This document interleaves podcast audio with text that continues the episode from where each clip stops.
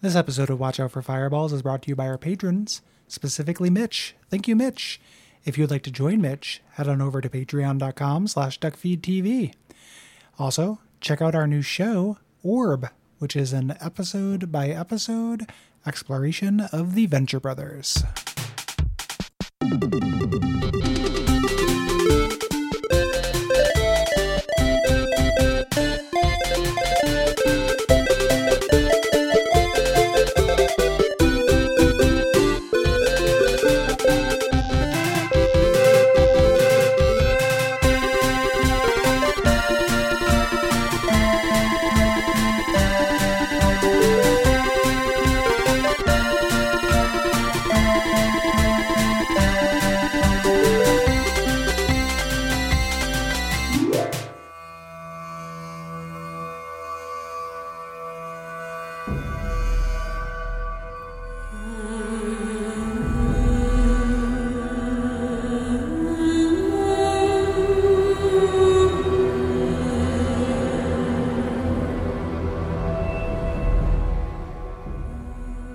Name is Gary Butterfield, My name is Kole Ross, and you're listening to Watch Out for Fireballs. It is a Games Club podcast. and this week we are beginning our discussion of Dragon Age 2, which is a role playing game developed by BioWare and published by Electronic Arts for the Xbox 360, PS3, and PC in 2011. Boy, is it published by Electronic Arts. uh, there's a lot of signing into Origin and uh, little bumpers that pop up that say, if you play this online, you're part of a community. Yeah, enter this code at Play Online to get the full strategy guide. Yeah. Yeah, God, I'd love was- to be part of a community. I'm going to join the Dragon Age 2 community in 2020. Hey guys, oh, there's there's a, a trailer for Mass Effect 3 Mm, available finally.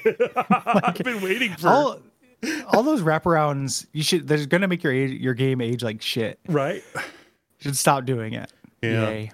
It's funny. It's funny that like that was the way that communities, you know, that that publishers thought communities happened. When like you know when you go mm-hmm. to the to the wiki for this, a there's a community of people who keep it updated, but also like there's there's a really bumping Discord server that is just people who like talking about Dragon Age that has like 400 people active at any given time. I'm gonna I'm gonna join the community by giving EA my information. that's that's how I join I, the community. I, I mail them a small vial of my blood. Yeah, I pay my dues. EA. Um, this is uh, a series of episodes we're doing uh, that is executive produced by Mitch. Thank you, Mitch. Uh, thank you, Mitch. it's Giving very rare that we do, you know, one of our big tentpole winter or summer RPGs as a patron request, but uh, Mitch threw it on the list, and we were like, you know what, we have to do modern Bioware at some point. We do, and we might as well do it on our terms. And I have a soft spot for this ridiculous underbaked game. Um, I have I have come to just accept the part of me that just wants to nurture and coddle these weird bastard entries in series like they are wounded baby birds. Um, and I like this game. I like this game, Gary, Yeah. and I'm happy to talk about I- it. I, I like this game as well. Uh, this is my second time playing through it, and some of the issues are becoming more evident.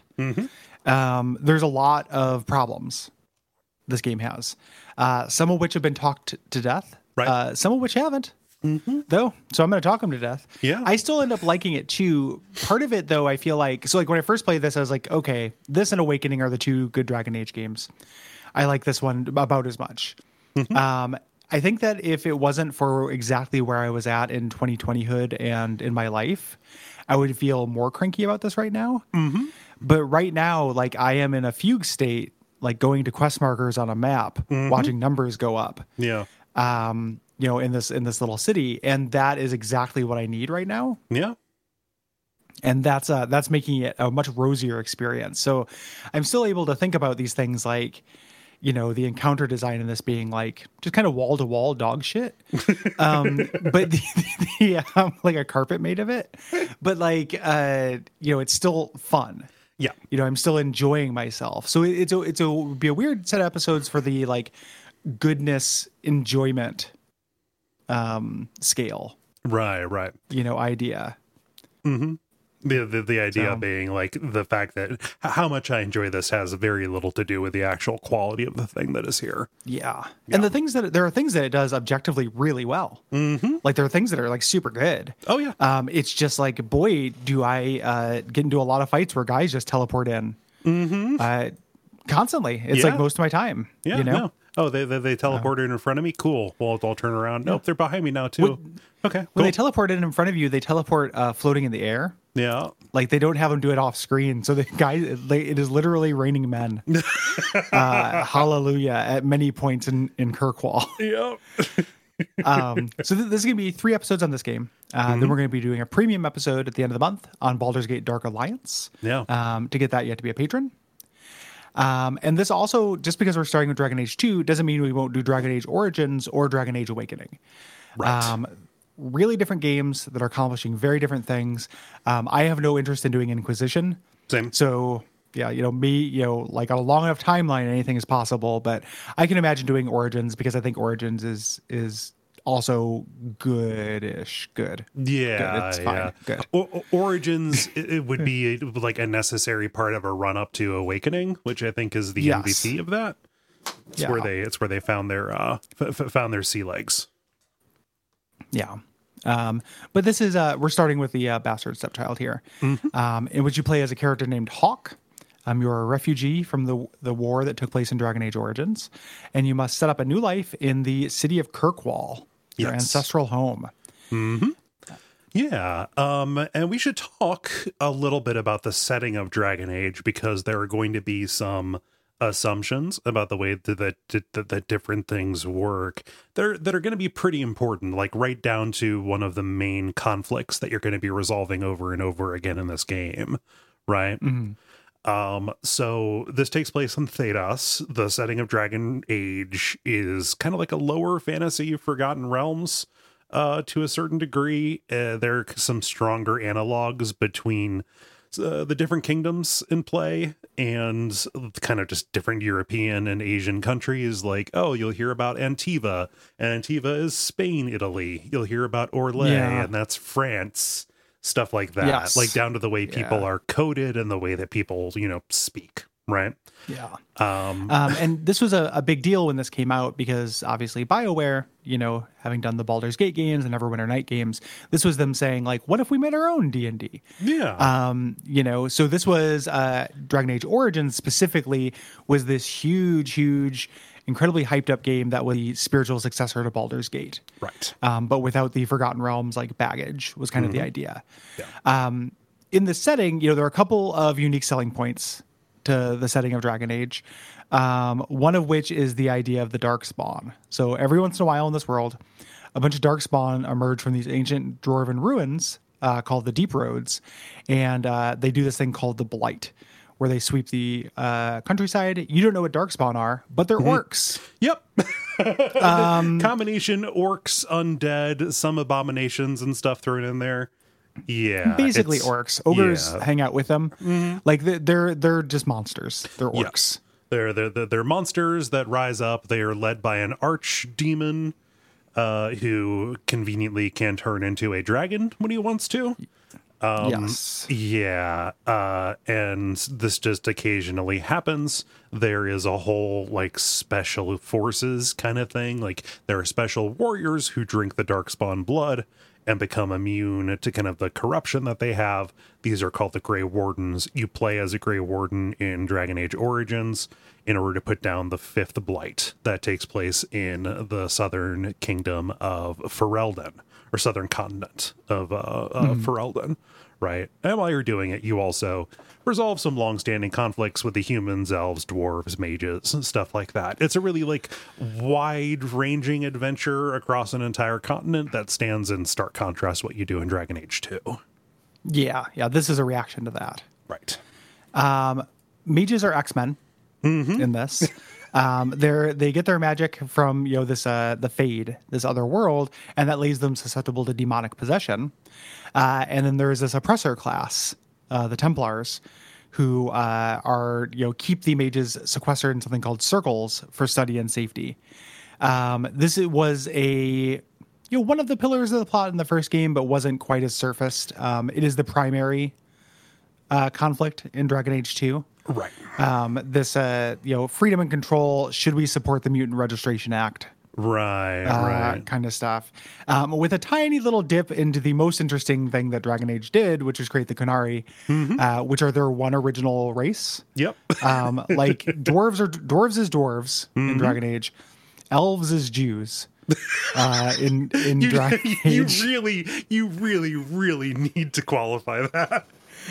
they're coded Yes. uh, very heavily as such. Yes. even down to their slang. Like it's it's it's not. I'm not making it up. Like it's not. right. you know right. they they they they kind of just take uh so everything my point being is that most of the things in dragon age are really straight put Mm-hmm. other than the qunari which are their weird original idea yes. Um, which are these like warrior monk um kind of it's hard to it's hard to get a bead on what they on what they're supposed to like um uh, map to because you get a sense that it's a little bit uh it's it's, it's a little bit like mongolian to to to a certain degree it's a little bit um coded as almost like islam almost uh Yeah. given the you know given bioware and their track record of around this time trying to work in war on terror stuff into Yes. into into everything um, the fact that you have this these people who arrive that nobody knows what to do with that have just enough of a different you know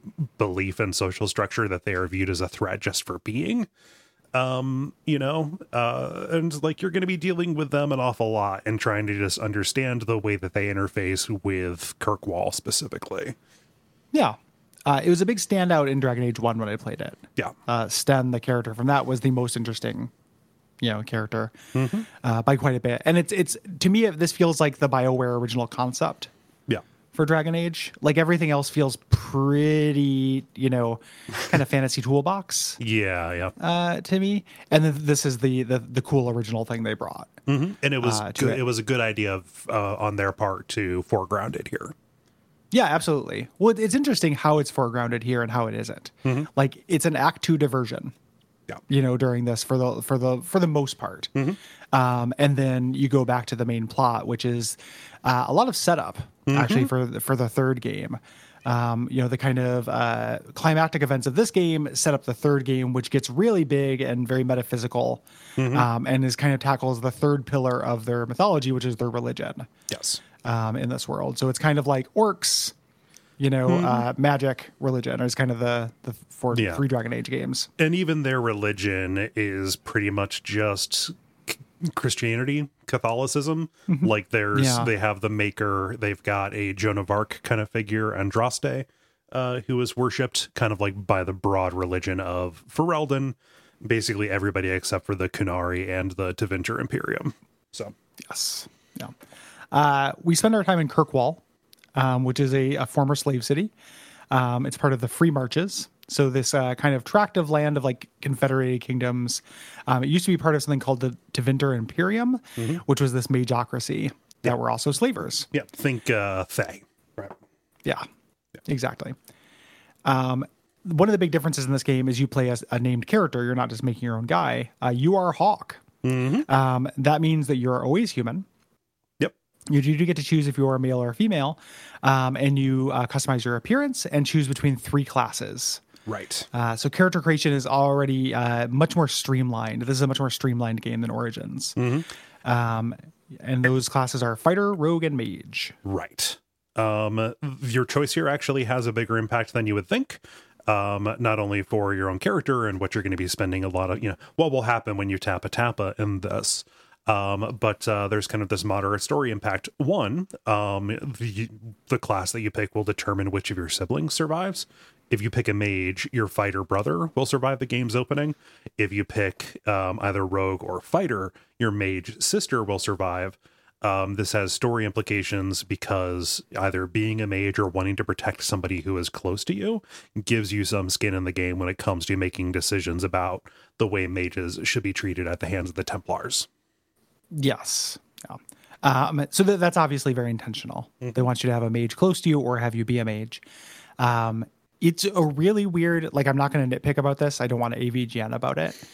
the, uh, I found myself when playing this wishing that they had gone further with this. it's really weird that people just walk around that and are mages and do magic all the time. Yes. And there are people just selling mage staffs and mage robes in the street.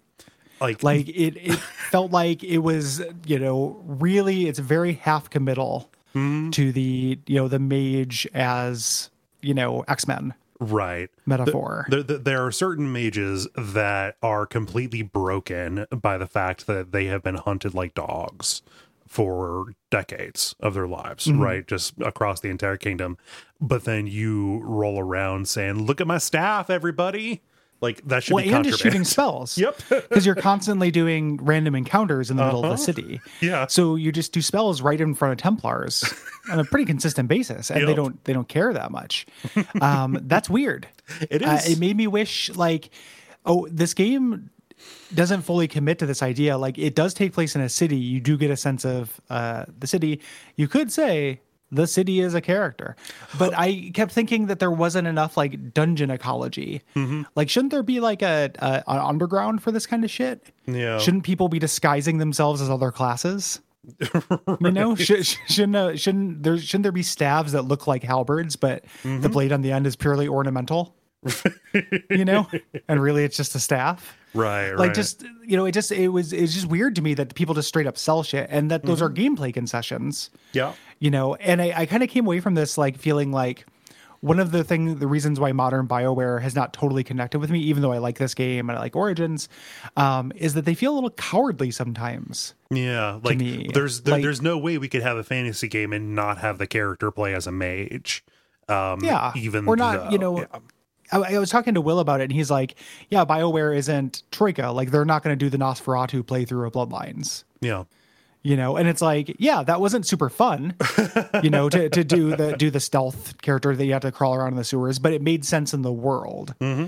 And this ends up it being more fun but you have to hand wave a lot more. Yeah, you know to, to to and it doesn't end up making very much sense. And it's so weird because the story rests entirely on that conflict. Right. like acts one and three it is a constant subplot and then three it you know comes to a head. It is the point of the story uh, is that conflict and this question of like freedom versus security is the, is the theme. Um and it just is like well you know if i never talked to anybody i could do magic all day long you know it, uh, it it it does not matter in a way that clangs. Uh, if ever Yeah. there was a time to throw out the cliche ludonarrative dissonance, it would be here. Actually, yeah. Um, I agree, and that kind of became clear for me this time because this is the first time that I played this as a mage. This is the second time for me playing through this. The first time I did it as a as a rogue. Um, playing Yeah, as a mage, yeah, playing as a mage because who would play as a fighter, Gary? Come on I, I can't imagine playing as a mage is fun. Um, like Mm-hmm. there are cool specialties that I ended, that I ended up going with, and awesome little synergies and setting up my party with for combos and stuff. That's cool, but I, I agree with you that I was just kind of like sitting there in that clang, you know, sitting there having that clang around me this entire time because it would come up in some conversations, it would come up come up in others. A large amount of the dialogue is people bad mouthing mages and talking about how none of them can be trusted, and there's just an option for you to ineffectually say, um, "Not all mages are bad." I, for instance, am one. yeah and then and then nothing really happens there's very rarely a consequence to that Right? Like I, It's like I should pay a bribe. Yeah like you- you're supposed to believe that everyone is very bigoted against you but if you say that then the person will usually or like in my case for this playthrough i'll be like my sister Mm-hmm. you know is is is a mage i played a mage the first time i played through this and then they'll just kind of sheepishly say okay you know well, Well, i'm on to you dexter don't you be doing no serial killing Obviously, I didn't mean you when I said that bigoted thing. And and that's like kind of realized but kind of not because it continually happens with people of all levels of power Yep. um you know it's just it's weird it feels like they're really married to this uh this metaphor and but also they can't go whole hog into it because they're kind of cowards and they mostly want to make a fun video game that's empowering for the player Yeah. you know and and like that just it it kind of bums me out Yep. you know uh, how how emphasized it is. I'm rolling very specifically. I am rolling with uh, Anders and Fenris. Okay. Because I was like, oh, this will be spicy. Like this dude hates mages. This guy's literally an abomination and is taken over by basically a demon. And I know what happens with him in the game. Right, right. Like you know, this will this will be interesting. And all it means is every once in a while they just do Bioware quips at each other, Mm-hmm. and then we'll go to a cutscene and Fenris will be like, "If I have to, you know, drag the heart out of every abomination in this land, I will." You And then- know, we, we cannot be. yeah. It's like, whoa, okay. I guess that just happens. yeah, that just I guess that was the tweet. Yeah, that's the T. Um, it, it's it's just really weird. There's a dissonance. There's Yeah. a, a constant dissonance in this stuff that makes me feel like this is not as deep or as clever as you think it is. Bioware, like you are Mm-hmm. not doing the good work of making big thematic freedom versus security arguments that you think you are. Yeah. Integrate. And this- it, it, it- integrate the, the story with the play. Just do it. Yeah. Plug them up. And they you can could. connect. Yeah, you know, and then again, they, they can't because it's every you know, your protagonist is voice acted and like there's a billion lines and etc. Mm-hmm.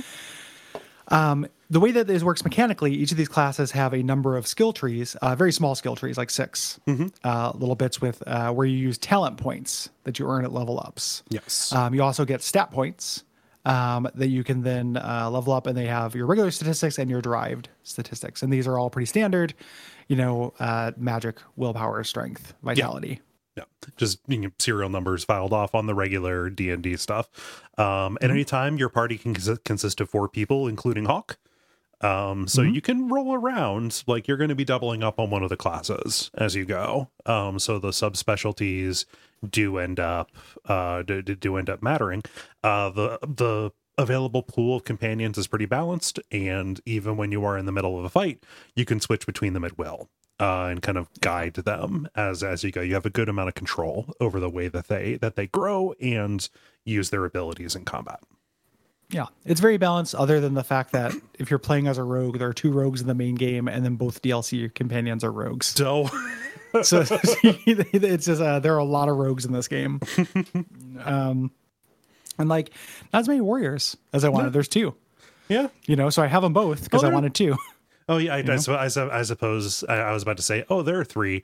Only if you play a mage do you have Carver Yeah. for one chapter, Yeah, and also if he's kind if of you a play dink. as yeah, yeah, Carver seems like an asshole. I'm glad he died. Um, if you if you play, if you play as a play as a rogue, you get tons of rogues and then just two fighters. It's weird. no, there are consumables. Um, these are crafted. Uh, you have to find these nodes, these kind of supply points, and then find recipes, and then also buy them. Yeah, yeah. Um, you know, for these uh, these consumables. But uh, that's just kind of the limiting factor. So you're not crafting high end potions at the end in the beginning of the game. yes, Um, and then a Dragon Age staple, your inventory is limited. yeah, Um, you find junk items that are just things that you're going to sell. Um, you buy backpacks like Dragon Age 1. It is a little less important in this game Hmm. uh, than it was in Dragon Age 1, where I remember like space being a huge premium. yeah, Um, but it is still pretty important yeah. Uh, to, uh, you know, you can usually carry all the loot out of a dungeon or two, no problem. Yeah. But you will be doing shuttle runs back to town. Yep. Um, all of that is in addition to the regular kind of gear you can get. Like you can't customize your companion's armor. Uh, you can only do full customization on Hawke. Uh, but everything um, is you know, well labeled. Like different gear has different star ratings to help you just kind of like know at a glance what class it's going to be in. Like the inventory management in this is actually better than I remember it being. Yeah. Yeah. It's not bad at all. Like the, the, uh, you know, like I said, I remember it being a big deal in Dragon Age 1. Yeah. Um, and just to you know, you can customize somewhat your companion's armor. They have different upgrades they can get. Yeah. yeah. Um, they're kind of static. They give them perks, so you can find them certain armors that either give them uh, additional slots for runes, uh, which we'll talk about, uh, additional attack or additional defense. Yes. Uh, we might as well put that here because I didn't. Uh, I didn't include runes later on. Runes are just like uh, You, like you gems. left out enchantment. I'm not going to say it in the fucking voice. no, I did. I did leave out enchantment because that was. I, I just put that here as part of the uh, part of the crafting. but my boy, my boy, my comedy my boy, relief dwarf. yeah, my my my, my dumb faced boy. Um, so the, there's a there's a rune system in this where you can put runes uh, into equipment that has certain slots. Uh, the way it works is there's an opportunity cost. Um, you can't get the rune back. You can just destroy it Yeah, once it's in there, um, and that's fine. yeah, Like these are not these are all like plus four percent fire damage shit. It's nothing is that outlandish, at least for most of the game. Yep. Uh, until you get to the end, you start getting some more powerful runes. Um, I think the crafting in this game is like a little like underbaked. Um, it's fine. It doesn't hurt me, you know, to Yeah. find these resource nodes and then just like be able to buy potions from the potion guy. But it, it's not uh, a very robust system, I don't think. Yeah. Uh, let's talk about combat. Uh, the combat here is much faster than you would expect if you are coming here right off of Dragon Age Origins or really any other CRPG that BioWare uh, has made. Any other CRPG that is not Diablo with its clicka clicka clicka. Uh, you know, if you do not have auto attack turned on, this is kind of tappa tappa. I was playing this and thinking, oh, Dragon Age or sorry, Baldur's Gate Dark Alliance is not going to be as much of a departure as I thought it was going to be. Are you uh, are you playing this on Xbox? I am playing this on Xbox, yes. Yeah. The um they patched in the auto attack. Okay. Did you know that? Like when this game first came out, you couldn't do auto attack, so it was exclusively tappa tappa. I don't. well, yeah, no, I don't like that. Um, Yeah. I like Yeah, having they auto had- they had to attack. patch It's that in. Yeah, Um, on the PC, it, it just works. You just click the guy that you want to have die, you know, and then your guy will keep attacking them until you tell them to do something different. cool. That works. Yeah. I, you know, it, it's not, um, you know, you're not controlling your character around directly. Mm-hmm. Um, but this is, you know, like Dragon Age Origins, which was also made for consoles. This is a little bit more optimized Yeah. for consoles. Um, and they wanted to make combat look uh, cool and actiony and combo based. Um, This ends up being there are animations that are really cool in this, and there are animations that are absolutely ridiculous. uh, to make it. Uh, the rogue has this thing where he throws a stun potion, but you don't throw it. You throw it up in the air and then roundhouse kick it. Yeah. And this is something that's on a really short cool cooldown. cooldown. Uh, Cool. so, so I'm I'm constantly roundhouse kicking potions at people. it's so fucking If you can think of a better way to get the potion into that guy's forehead, I would like to hear it. Just absolutely incredible. The nonstop roundhouse kicking uh, of things. But some of the animations are actually really cool looking. Specifically, the spells. I remember Yeah. doing like cone of cold and shit, and that looking legit. Yeah. Um, yeah. Uh, this is this is like combo based. It's kind of meant to be more frenetic in the moment. Like you're not queuing up commands uh, like you were in Dragon Age One, uh, Mm-hmm. things like that. It, feels a lot, a lot like Mass Effect. There's a lot of stuff that they brought over uh, for Mass Effect. I think that maybe they would have done in Dragon Age Origins if they knew how successful Mass Effect was going to be, uh, Mm-hmm. and if Dragon Age Origins was not in development for literally a decade. Yeah. accruing all that technical debt there. But yeah, you know, you're going to be doing your own stuff, uh, kind of jumping around to control specific party members, whereas everybody else is going to act on AI until you uh, override them. Yeah. Um, is this is this a good time to talk about encounter design? Yeah, let's Do you have do that, that. as another note? Um, because it, it really matters. It does. Like it, it is a, a huge difference in this. Um, as opposed to Dragon Age Origins, which sought to emulate kind of a D&D and MMO kind of thing, where you would have uh, set encounters you would come upon with different creatures of different classes. You would manage aggro. Um, that was a really big part of it. Uh, this doesn't do that. Um, Dragon Age 2 is all about uh, ambushes with waves of weak enemies, um, which is fine. It is more action based. You do get the feeling of like cutting down, you know, tons of slavers, mages, darkspawn, uh, and the Sal or Tal Sharaf or whatever, Tal Fashoff Yeah, d- don't Um, don't forget spiders.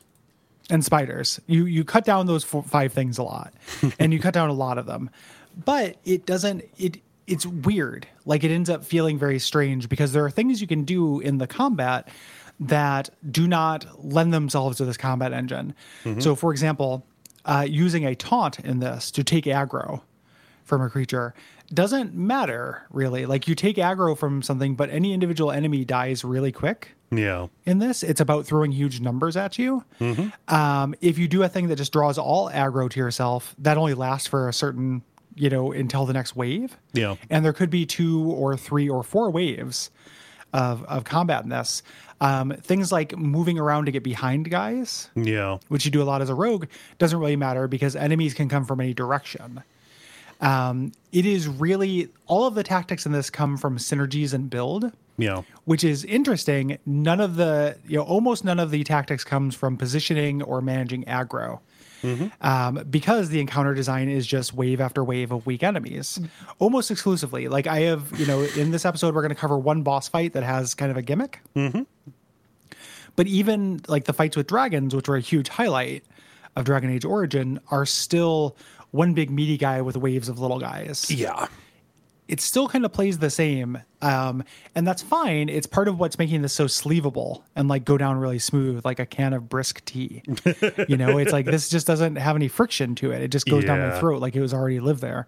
Um, but it doesn't uh, there's not a lot of tactical depth Yeah. to this and a lot of it's the encounter design and then the other part of this is that the encounters are almost exclusively what if some dudes like i have a memory of dragon age origins having more general dungeoneering Yeah. and more situations in which i could talk my way out of but by moving from a uh, to a conversation wheel from a dialogue tree um your your verb is is kill in this it's it's like a, a an old very old school d&d Yeah. thing where it's it's you know just lots of random encounters. Yeah. Um, I also found it to be really, really easy. Uh, to the point where, Oh, yeah. like, as a as a mage, I remember this being the case with you know a, a rogue too. You know, you have skills like you said that are kind of meant for a longer haul than you end up facing in a lot of the Mm-hmm. uh, in, in a lot of the encounters that you that, that, that you uh, go, go go to. This is a game where I started on normal and I bumped it up actually. Yeah. In order to like have something to do that wasn't just waiting for my fireball to recharge, right? Yeah, I'm I'm just absolutely slaying ass in this. like the uh, I ended up taking a skill that recharges my my stamina when I get kills. Oh yeah. And I have a bunch of skills that will one shot anything I run into other than a boss. So I can just kind of start the thing for free, just killing you know high value targets, like jumping around, and that is it is really fun. It's not very tactical though. Like I'm not thinking Yeah. Very much in in this game. Um, and that's you know a major kind of part of the trajectory of this away from Dragon Age Origins, which was kind of billing itself as like a tactical Yes. You know kind of experience. Uh, Yeah. This is this is really not, and part of it is just those skills, but part of it is the way the encounters, the length of the encounters, do not support the skills. Right. There are huge swaths of skill trees that are just absolute wastes that are about managing aggro and drawing taunts and drawing ag- aggression. And uh, on the wiki, they talk about testing this stuff. And it doesn't even really work. like, not only is it kind of pointless with the way the encounters work in this, but it's legitimately just kind of broken. Yeah. So.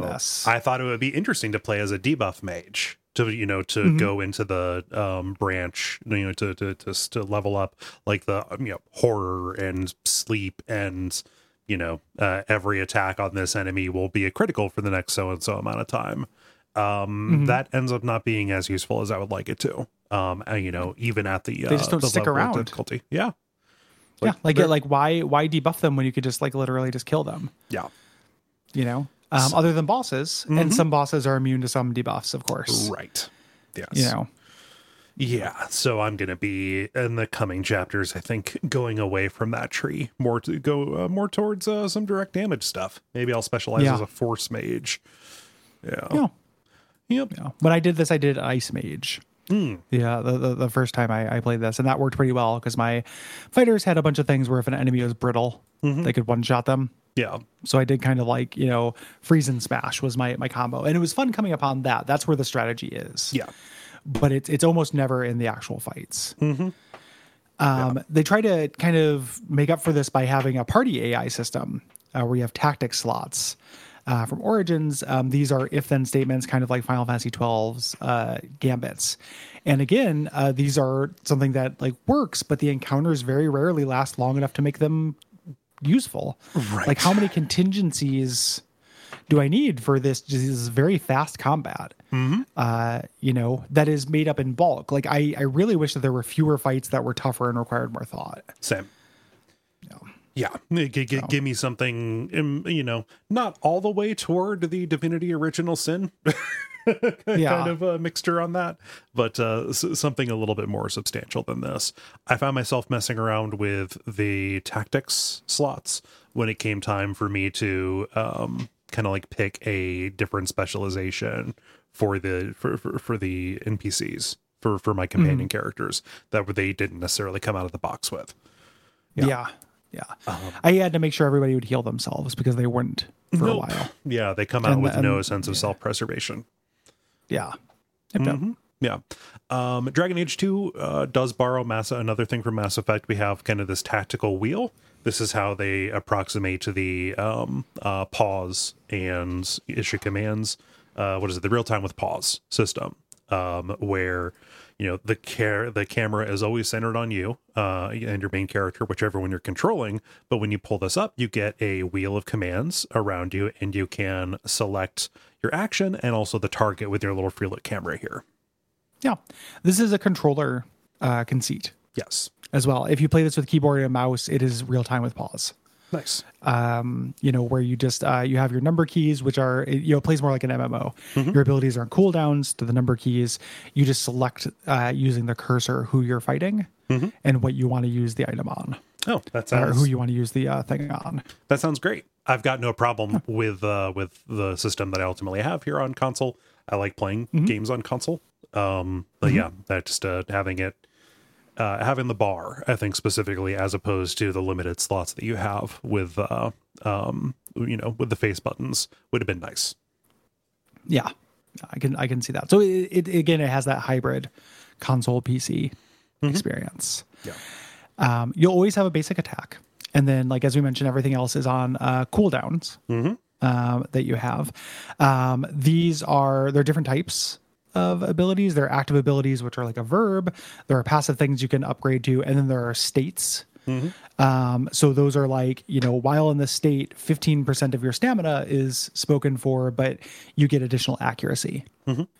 You know, things like that. So you can kind of, even within the system, which is like relatively limited, there is a lot of room for expression. Mm-hmm. So, Yeah. yeah. I like it quite a bit. Uh, you are going to be managing your um, healing and things like that going around. You have your quick potions, both for um, mana and for health. Uh, if an ally dies, they will uh, be revived automatically. However, they will come back injured, which lowers their max HP. Uh, you can restore that either by going back and sleeping at your house or by using an injury kit, which are plentiful because, again, this game is not very difficult. Yeah, and this is, uh, and you'll go back to full HP no matter what, even if you don't die. Yeah. Um, go back to you start every encounter at full. So gone are that kind of you know, do I have enough supplies for this dungeon? Yeah. Um, that also kind of influences how the encounter design works. I think it's why every encounter is so many enemies and and Yeah. Yeah. you know so many waves of reinforcements because they know that you have all of your abilities Yeah. and all of your uh, health. And also, there's no such it. thing, like, except for how we're going to end this episode, there's no such thing as a long dungeon in this game. Yeah. Yeah, they're all incredibly short. Yeah. Mm-hmm. but they're modular, like they're like I- IKEA dungeons. yeah. So they're they're you're you're going through basically through habit trails, you know, that have been modularly made to uh to lead you into certain. I can't go this way. There's a chair in the way, you know. I don't have a problem with that, actually. I don't, I don't care.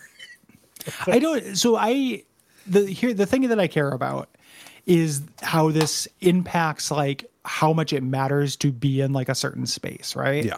Like the way this thing works, and we should talk about it because well, Yeah, we- I bet you this under Quest and World Scope, but we can just bring it Yeah, up here let's, let's do it here because it, all, it, it, it also has to do with counters and with uh, encounter design and stuff.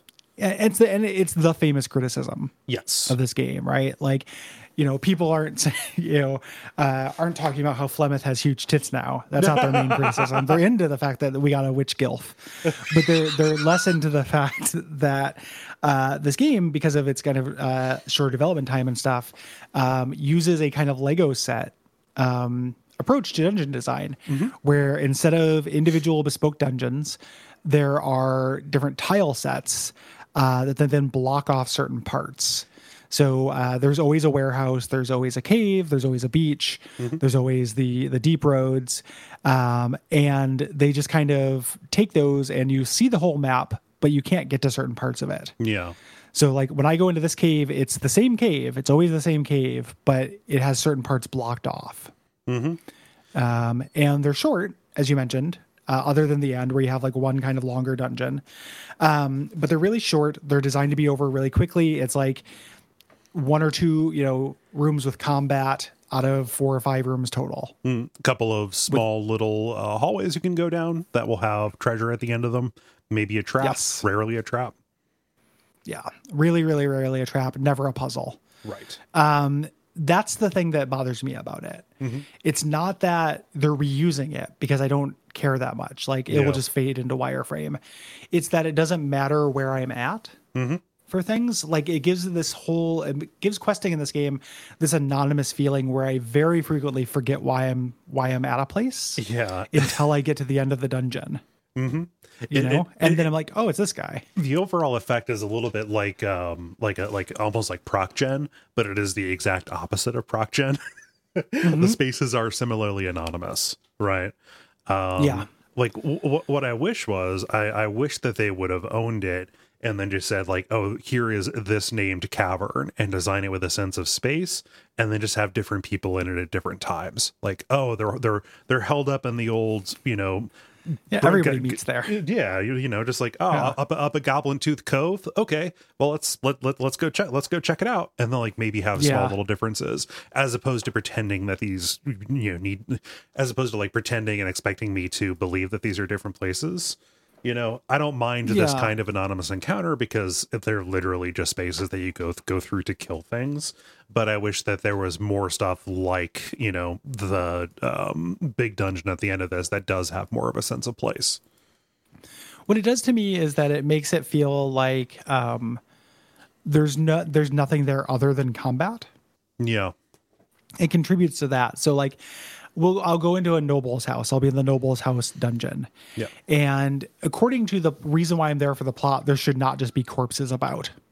Mm-hmm. You know, but I can go into a side room and there's just a dead body on the floor. Nobody comments on it Yeah. because it doesn't matter. I may as well just be on a VR mission. Well, yeah, it's it's like aggressively non-simulated. Yes.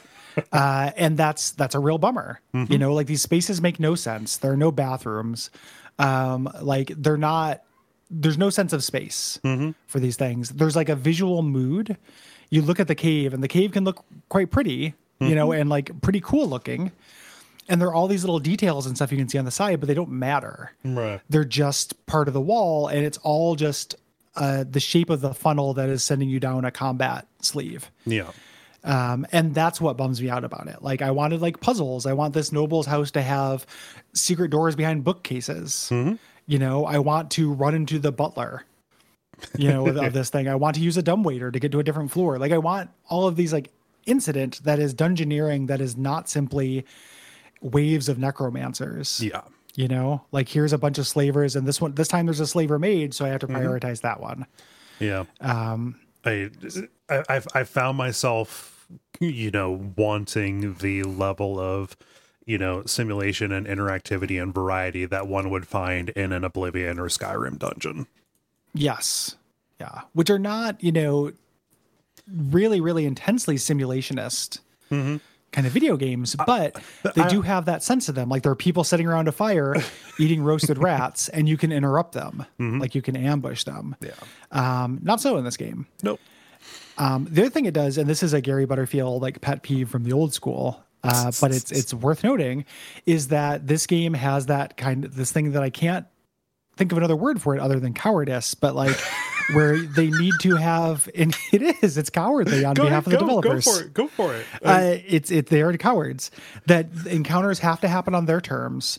So it does not. If I know I'm going into a house to kill some slavers, I see the slavers before they kill see me. I can't attack them. I can't do it until I walk up and get the cutscene, and then all my combat skills come to life. yeah. Like, why can I not shoot a fireball from across the room at these people who are having a meeting? Mm-hmm. It makes no fucking sense. and like, can I get can I get the upper hand on them? Does this always have to start with a perfunctory a perfunctory incantation of the wait a minute, it's them. What are you doing here? Uh, uh I'll summon some skeletons. Yeah. like why are these all fair fights when the when the player could be doing something to stack the deck Mm-hmm. You know and that's something that uh western rpgs have gotten increasingly bad about Right. like if you look at like pillars of eternity pillars of eternity is the same way Yeah. you have to everyone has to say their say their little piece before you can fight them it reminds me of in like gta games how like you know oh like i know this guy's my target and he's going to go down this route but if i put up a, a barrier here it'll despawn the cars Yes, because a know? cutscene will be between you and when he drives down that. Yeah. Yeah, and we we want to make sure that we get this little chase thing that we think is so fucking cool. you know that it doesn't matter that you've tried to think your way out of the problem. Here it's not even for cinematics really. Like a lot of times it is just like ah oh, they're here. Stop them. They're in league with the templars and it's like i don't why the idea of me not having access to a fireball until the game says i can mm-hmm. is just feel it feels very cowardly uh, everything has to be this fair fight they're not very complicated it's not like you'd ruin the balance of them right I, I just don't get it. I don't understand what the idea is behind that. Mm-hmm.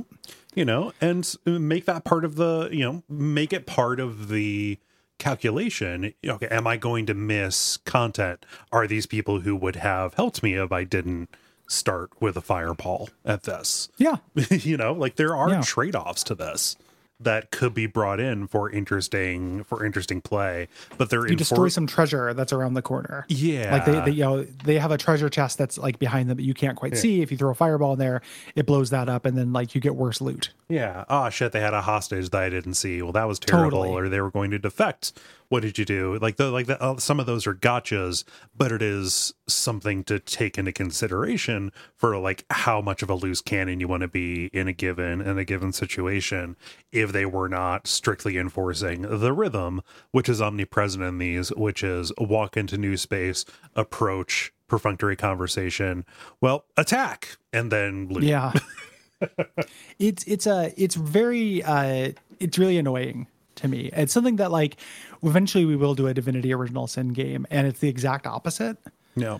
Of that, and like once that's in, like it requires a little bit more buy-in, but once you can kind of get into that, it's really freeing. Yeah because you start looking at the world like uh, like you're solving a problem rather than pressing W on the keyboard until more fight happens. Mm-hmm.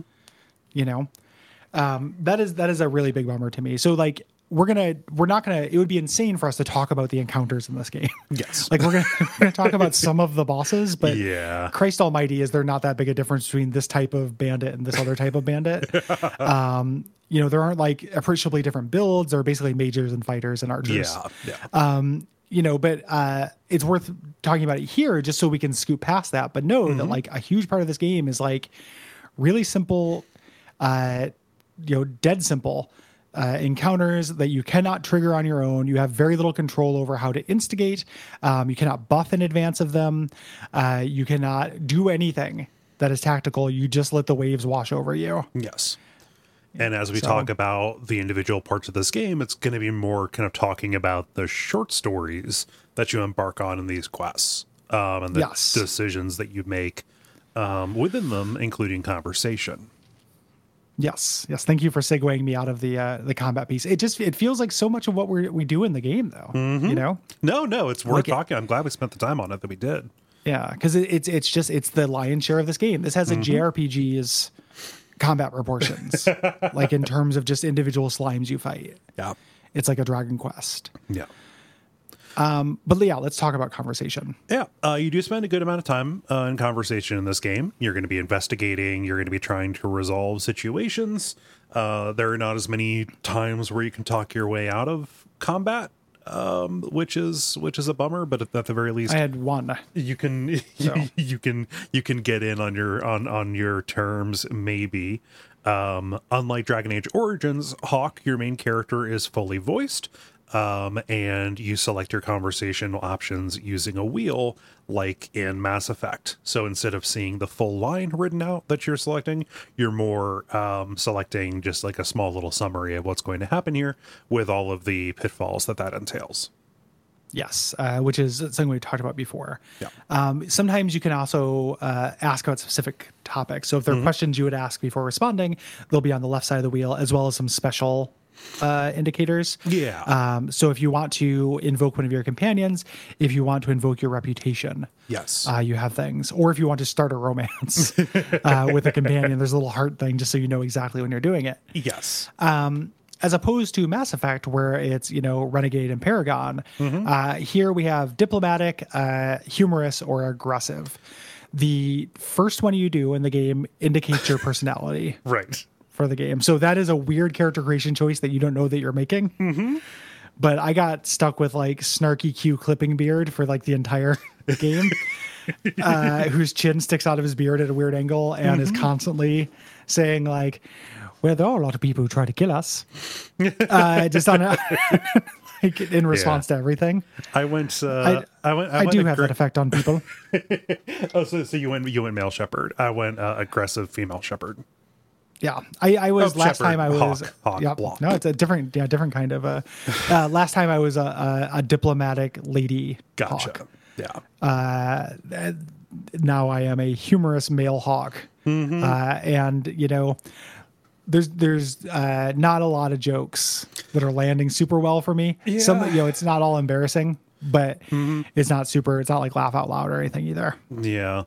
Um the the the choice of disposition um again it's mostly cosmetic. I wish that it mattered a little bit more. Uh obviously what I would want is something like Alpha Protocol um where you could strategically work against type just to get somebody's goat uh to you know to get them to um uh, act out of character for themselves, stuff like that. Uh, here, it is mostly cosmetic. Uh, it will sometimes get you a different uh, outcome, a different reputation. Sometimes a response will be like, "Oh, you know, speak speak to me with respect."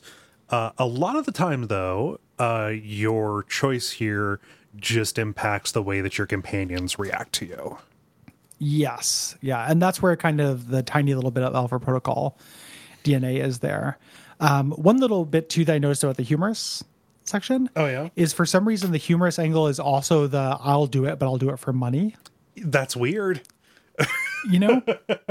Well, and like, So, like- aggressive isn't always like let's get to the point. Aggressive comes down to like I don't care if you live or die. And diplomatic Yeah. isn't always like I'm going to try and keep things on an even keel. Diplomatic is like like touchy feely, like checking Yes. out on people's feelings and things the like that. is a dove. right. It- It's it it's weird. Like you know, we we talked about these dialogue wheels before. This is not the worst one by any means. Like Fallout Four is hanging around just like you know where it's like yes, sarcastic yes, no, and please say the same thing again in a different way.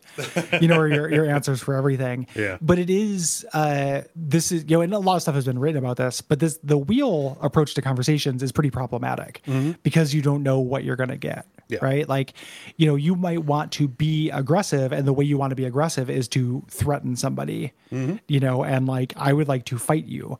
And the game just doesn't do it. Right. You know, having more control and more granular, you know, having a dialogue tree, I think, is almost always better yeah. uh, in terms of uh, giving you a wider variety of approaches. Um, the uh, so as we mentioned, uh, you have a relationship system with your companions in this.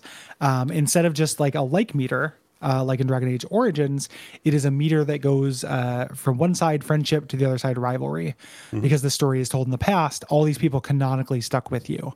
Yeah. Um, you're not going to have somebody leave you. It's just whether they stay with you and they are buddies with you or they grudgingly respect you. Yeah.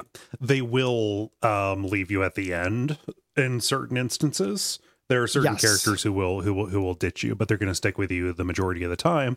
Unlike in Dragon Age Origins, where you know if you uh piss off uh somebody, then your weird little thief, uh your your your weird little elven assassin will uh will you know will will, will ditch you at a moment's notice in a random encounter. Yes. Yeah Yeah. um it's more you know departures are more story driven um and like them increasing their rivalry with you is you know less like oh i hate you it's more like okay i'll still work with you because i think what we're doing is important but i really don't agree with the way that you do this Yeah. Uh, the canonical reason, um, the way that Bio, the reason why BioWare did this is they wanted you to play in a consistent way rather than mid max. So their kind of thinking was if you played with a consistent perspective, um, you would piss off some people and make other people like you. yeah Um, that gets kind of thrown out with the humorous middle angle, where I've been riding the throttle on Aveline uh, basically for the entire game. she does not appreciate that she she appreciates parts of it. You know, she appreciates and unappreciates in equal measures. Like I was trying to get her up uh, to rivalry because I was like, I'm going to be a near to well, but I also don't want to be a monster, and she just likes that too much. And then every once in a while, I'll go to her office and say, ask how she's doing, and then afterwards, I'll be like, Aveline, friendship plus ten. Fuck man, god damn it you know, like uh, I was talking to Fenris, and I'm like, yeah, we can go hunt down the slavers. That, that killed you, and it's like you know friendship plus ten. I'm like, you're supposed to fucking hate me because I'm a mage liberationist. Uh-huh. Uh, how come I can't max out any of these meters? Like, Yeah. I am, I am being, you know, the humorous section of this is a filthy centrist section of this. Like, you're basically the Daily Show with Jon Stewart if Yeah. you want to play in the middle. You're of kind this. of a kind of a people pleaser. Like if uh, oftentimes if you choose the humorous one, you're not getting big swings. Uh, le- you Yeah. know, left or right, and it's not just the disposition that that, that, that affects what you what you do. Uh, you know, like just the the, the the swings that you get here. Uh, also, the, kind of the what you agree to. There are certain characters Yeah. who you know just really don't like if you waste time like catering to everybody who asks you ask you for help, right? Yeah. uh you know there are people you know who like you know there, there there's a there's a character here who really really likes dangerous magic like it Yeah. does, doesn't quite understand what she's playing with and if you don't indulge that and let her play with fire at literally every turn then she will accrue rivalry with you um Yeah. you know stuff like Um, that so like, it- rivalry-. It, yeah. it, it is multidimensional in a in a pretty satisfying way that matches these characters, so I really enjoy. I was I was mentioning um, the rivalry and friendship also are tied to stat Yes. The way that these sliders work is if you get them to fifty percent either direction, you can then open up a uh, a boon, Mm-hmm. uh, a skill tree option for that character that will also affect Hawke usually. Um, and then if you get them to hundred percent either direction, they lock. Yeah. Um, you know, so that's why uh, you know, so you, once you get all the way, you cannot go back. Um, here, um, there are gifts again, um, as opposed to it being like Dragon Age Origin, where you just fill up Sten with paintings until like he likes you, because that game has a bad view of human relationships. Um, in this one, there are very rare gifts, um, so you can still do that and give people gifts, but usually it tends to tie into their side quest. Yeah. um, or it calcifies uh, how they already feel about you. So, like, if you give a gift to somebody who likes you, they might take that in good faith. But if they're rivalry with you, they'll think you're making fun of them and will push them further along in that space. Nice. Um, they're incredibly rare, though. So, Yeah. it's not a very big part of the system. Yeah. Um, I, I I lost the point we were where we were at in the notes. Uh, so I'll free I'll, I'll freestyle this here. Uh, you do have romances. My name is Kole, and Yeah. Um, you, you, you, you do have romances here. Um, Mm-hmm. I'm most of the way toward a relationship with Isabela because I haven't pursued that before. Mm-hmm. Um, it's just it's it, it's there for you. Again, it's closer to Mass Effect than it is to anything else, and that is just you know special side quests that you get that end up being cutscenes that you get when you talk to them. Uh, there Yeah. are actual companion side quests uh, in a way that is really enjoyable. You do end up kind of doing what amounts to like a, a, a TV episode's worth of focus on a particular character, which is like a fun Bioware thing that is a good rhythm for um, getting to know these people, which is nice. Yeah. Um, and the way that there is no obfuscation about romance, like it feels like, you know, in Dragon Age Origins, it was very intentional that they would have romances the way that they did. This is the on their con- you know con- continuity towards like just knowing this is going to be a major thing that people play the games for. Yeah. Um, it's literally just a little heart symbol. Like you're talking to somebody and it's like, do you want to start the romance? Do the heart thing. Yeah. And the, the, the thing you'll say will just be like, Hey, you doing okay? or something like that. just like, but you say it in a sex, you know, in a, in a love way, in Yeah, a yeah. relationship manner or something. You know, or it can And be then, like uh, with with the Lady Hawke and Fenris. You know, Fenris has these lyrium tat- the magic tattoos that are really valuable, and people are trying to get them and rip them out of them. And it's like, ah, yes, they'll come and pull them out of my body. And one of the responses is, uh, the the, the response is, "That's a shame. It's a nice body." Like, dog, I just met you, and we're talking about people ripping your crazy. skin off. Lyrium skin.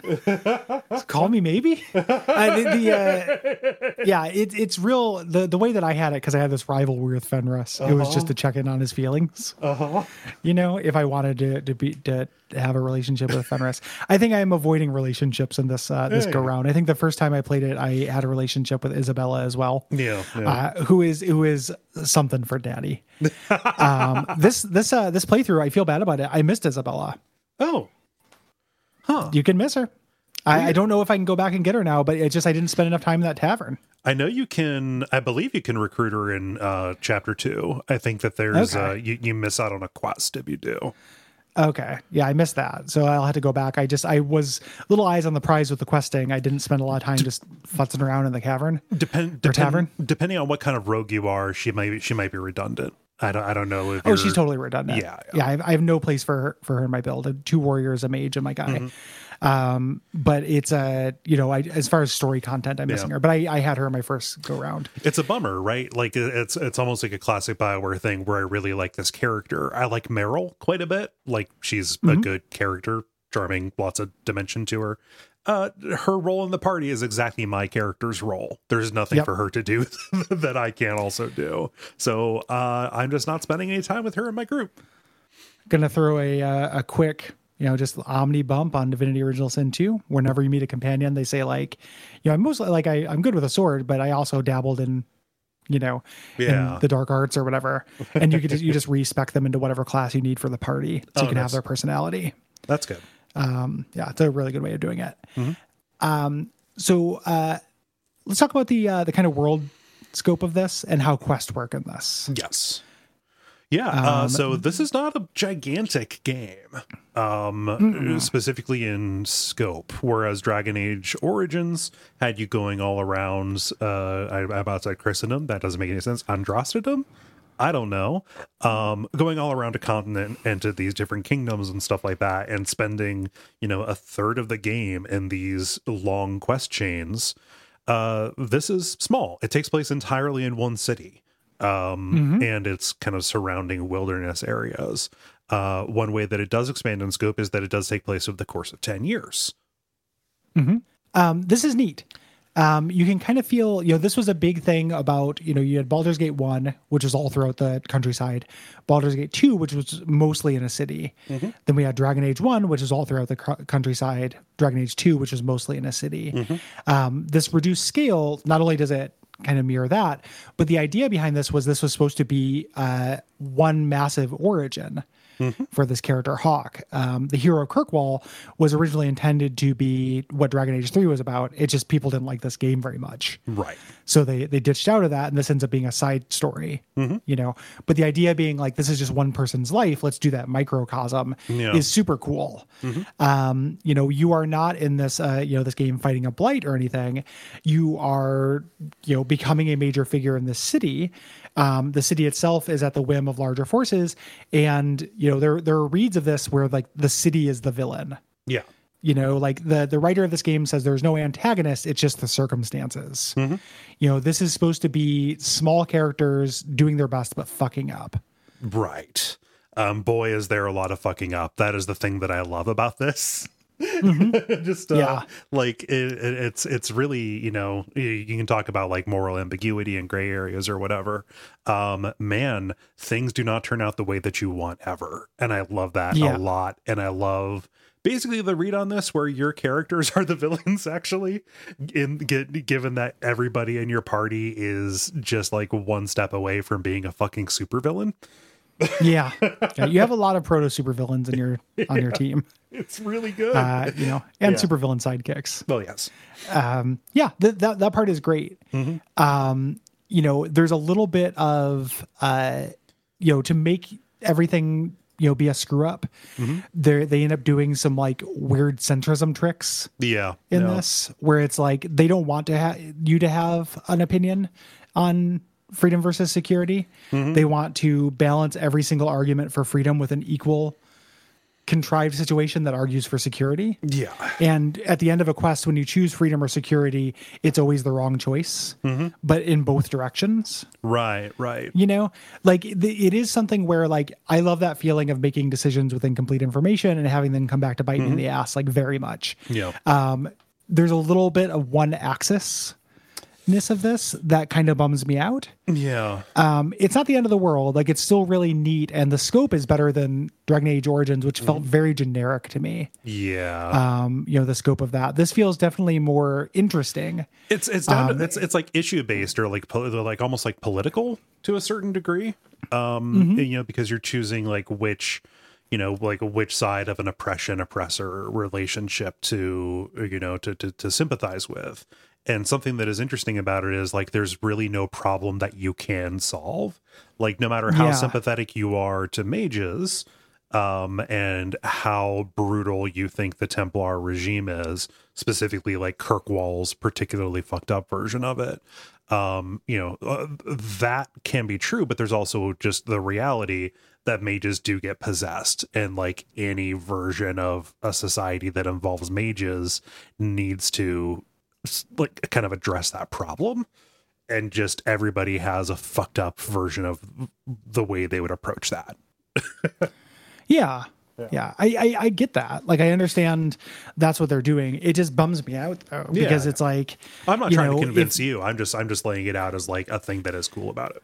I, I think that's what they want. That's what they want to do is just like present this unwinnable problem, mm-hmm. you know. And it feels a little bit uncomfortable to me when, like, it's not that interesting to me to think of a problem where like there are people who have this power who are going to get possessed and the correct answer is to oppress the shit out of them. No, yeah, no you know that that aspect of this feels gross. And it was mm-hmm. a it's a big problem i have with the ending which we'll talk about in the next ending episode. it really badly.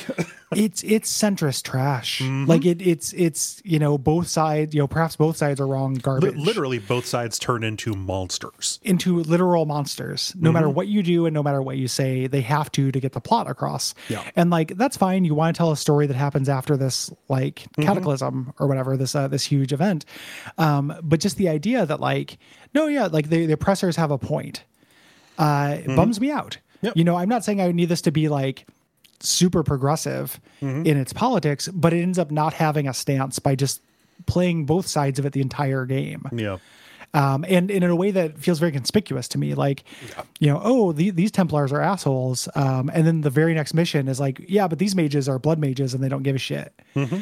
And then these Templars are assholes and these mages are blood mages. And we just keep going back and forth yeah. between the two. It just, it's really keeping it balanced. Mm-hmm. Uh, in a way that feels like like yes that can be the story you're trying to tell you know like oh there are no no right answers but it feels queasy to me that the right answer is literally lock these people up and make them tranquil. Mm-hmm. like make them slaves. Like these people should not be free. Yeah. You know not because of anything they they choose to do just because of something that who they are. Mm-hmm. you know it feels like a bad x-men story. Yeah. You know the, there's a reason why the mutant registration people are always wrong you know?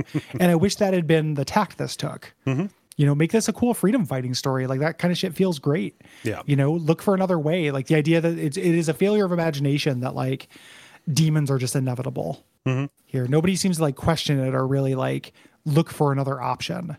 It's always there in the margins. It's always there as like the possibility and you are arguing against the really hard the really hard-headed version of like okay this is always going to happen. Like one of the more satisfying ways that this can work out is oh there's a mage who's being hunted but they're half elvish and you can send them out to the dalish who have like solved this problem with by having a society that is oriented yeah. differently you know? Yeah. So like there are ways there are ways around it. I think that like a lot of the goodwill that this gets uh, for me and you know probably broadly is the fact that you are not trying to save the world in this um, yeah. And for a game as big as this and for as broad as sometimes its appeal can be, especially with that, you know, centrism, everybody has a point kind of thing. The fact that ultimately at the end of this, you are deciding you're deciding on the fates of relatively small amounts of people and not like the literal, you know, ground beneath our feet still existing. Yeah. Yeah. yeah whether there'll be dragons yeah. ravaging this countryside. Like the scale is something I can get down with. Yeah you know, I think it just spends it's a little too balanced. Yeah. You know, which for some people is going to be a plus, right? Mm-hmm. Like oh, I'd feel uncomfortable with this if this like said that mages didn't deserve to be slaves because mm-hmm. some people need to be locked up because they're weapons of mass destruction. Mm-hmm. Like there are people who are going to play this who are going to be different from me in terms of, of, that thinking, who are probably very happy that it's presents them both. Yeah. To me, it felt like a big cop out, especially at the end. Yeah. So. Yeah. Yeah. Yeah. Um, yeah. But the individual issues and the actual scale of it's very good. Mm-hmm. Um, this game had uh, pretty troubled and short development. Um, you know, so these time jumps that you do, these 10 years that have passed, do not really change that much visually. Mm-hmm. Um, but there are things that will pop up. yeah, characters do not age. Like you, uh, you're dragon ageless. Um, but uh, there are choices. Uh, relationships will evolve. There will be cascading effects mm-hmm. from certain choices.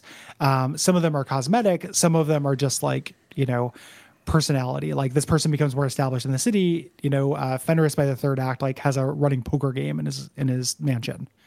You know, like the characters just kind of become more comfortable and start living in their skin. Yeah. Yeah. So uh, we talked about that development. Uh, it, that's kind of one of the main parts of this. Uh, You know, you cannot talk about Dragon Age 2 and people's common complaints about it without addressing uh, the way that it came to be, um, especially compared to the rest of the series and the rest of what uh, BioWare had done up to this point. Um, Dragon Age Origins, the game prior to this, uh, had a famously long development cycle. It started development in 2002 um, which is ridiculous to me. Um, and it ended development on its release in late 2009. So uh, seven years, I think 18 months of that was pre production, uh, getting Yeah. everything uh, set up, um, getting get, get every, everything set up for success uh, as they went along. Seven years is a very, very long time. Uh, even for games, and it resulted in a game that was praised for its scope, um, often rightly so. Yeah, Like that's a good Yeah. game. yeah. Dragon Age Origins is good. Again, I like this game better than I like Dragon Age Origins, Same. but um, the, it, it is a good game. Um, this, you know, this huge success meant that their publisher EA wanted a sequel. Uh, Bioware Edmonton, Edmonton uh, very quickly. They only gave them 14 to 16 months to turn out a sequel. EA being the villain of video games, you know, like you know, c- you know, common uh, consumer revolt shit. But like, boy, that sucks. Yeah, and like it sucks because like EA, like any of these publishers, goes through like oc- occasionally there will just be a couple of years where everything they do like knocks it out of the fucking park. You Yeah. know, like, and this right here was in the middle of a very good period for EA, having put out things like Dead Space, having put out things like Mass Effect 2 specifically, uh, Dragon Age. Um, I, you know, I really looked forward to this, like, but this was part of a big villain turn that EA has not really pulled out from, um, in that decade or this one. Yeah. So there were a couple of ways that they sped things up. One of the pri- primary ones being um, taking an existing project, Dragon Age Exodus, which was intended to be a spin off game, you know, telling the story of these refugees, these people who left for Eldon uh, for less green, less blighted uh, uh, uh, climes. Um, and they took that project, they turned it into this full blown sequel, delaying plans for what would eventually become Dragon Age Inquisition, which was kind of the next step that they had in mind. Yeah, the next big one. Yeah. Um, BioWare wanted to respond to the criticism uh, that Origin received, which made this uh, streamlined, uh, you know, in terms of mechanics, and made the combat faster and more responsive and actiony. Yes. Um, and the way they did this, uh, they looked to their experience with Mass Effect, um, specifically that tactical ring when you're playing on controllers uh, that freezes times, uh, freezes time. Um, you know, so they took you know Dragon Age Origins, the least tactical or at least uh, actiony game they've done. You know, Mass Effect was more actiony. This is more actiony than that. It's Yeah. a continuum. Um, and I think that's a good, uh, kind of a good instance of, uh, uh, of all of the studio's games kind of working toward a, sing- a, a similar point. Like the bad version of that is Ubisoft, where every game is Far Cry. Uh, here Yeah. though, like the fact that you have these different these different series learning from each other, I think that is a good a good argument for this for having studios that uh, that work the way that Bioware did for this short amount of time. It's a bummer that it ends up at Inquisition to me. Like the the uh, natural conclusion of this, which is like kind of a mix between the two. Yeah, Like Inquisition is slightly more tactical than this, but does it by copying like a lot of MMO stuff. Yeah. Down to like quest design and stuff like that. Yeah. Uh, so like, because of the short production time here, um, they really had to limit the what they could portray. Uh, like we talked, like we talked about, uh, reined in the locales, the dungeons, and the u- unique assets that could be created. Uh, that uh, resulted in the kind of you know Lego Playmobil mix and match dungeons that we talked about earlier. So the uh, uh, because Origins looked really outdated by the time this had been released, the team updated the engine to allow for a more advanced and distinctive art style. Um, this was not just because it was outdated; it meant that they wanted to have something that felt more unique. Yes. um, was the idea. Um, they remodeled everything. They did not reuse any assets. Um, but uh, Dragon Age 2 uh, also looks really dated and in a totally different way. Um, the trailer for this with like the nu metal music and the way Flemeth comes out with rockin' tits, I find really uniquely embarrassing um, that, and way more embarrassing than Dragon Age Origins. that that that fucking time from like 2009 to 2013 um the, the the the the latest part of the Xbox 360 PS3 um generation Yeah. like that particular aesthetic um that like the that trailer was probably just a little bit too early for it to be dubstep uh but Yeah. i imagine if it was made 6 months later it w- they would have subbed out the nu metal um Yeah. for you know just for for something that would be you know just as dated but in a different way dated my to a my different date jaw I know I keep bringing this up. My my jaw dropped at like what's bring me something in a fuckable Flemeth. the, I, mean, so, I mean, because we, we keep on I, I had to this go back name. I had to go back to Dragon Age Origins like to watch the cutscenes. I was like, that she was just a hag before, right? Yeah, And then I looked at it, it's like, oh yeah, she's an old woman, she's a witch of the woods. and now she's like a horned sex goddess. Uh-huh. like who like teaches young people like she like she basically makes gra- the graduates Mm-hmm. like she, she takes young dennis hoffman types and turns them into man you know dustin hoffman types and turns them into men? Like this is a body for bedrooms and it, it's fucking weird.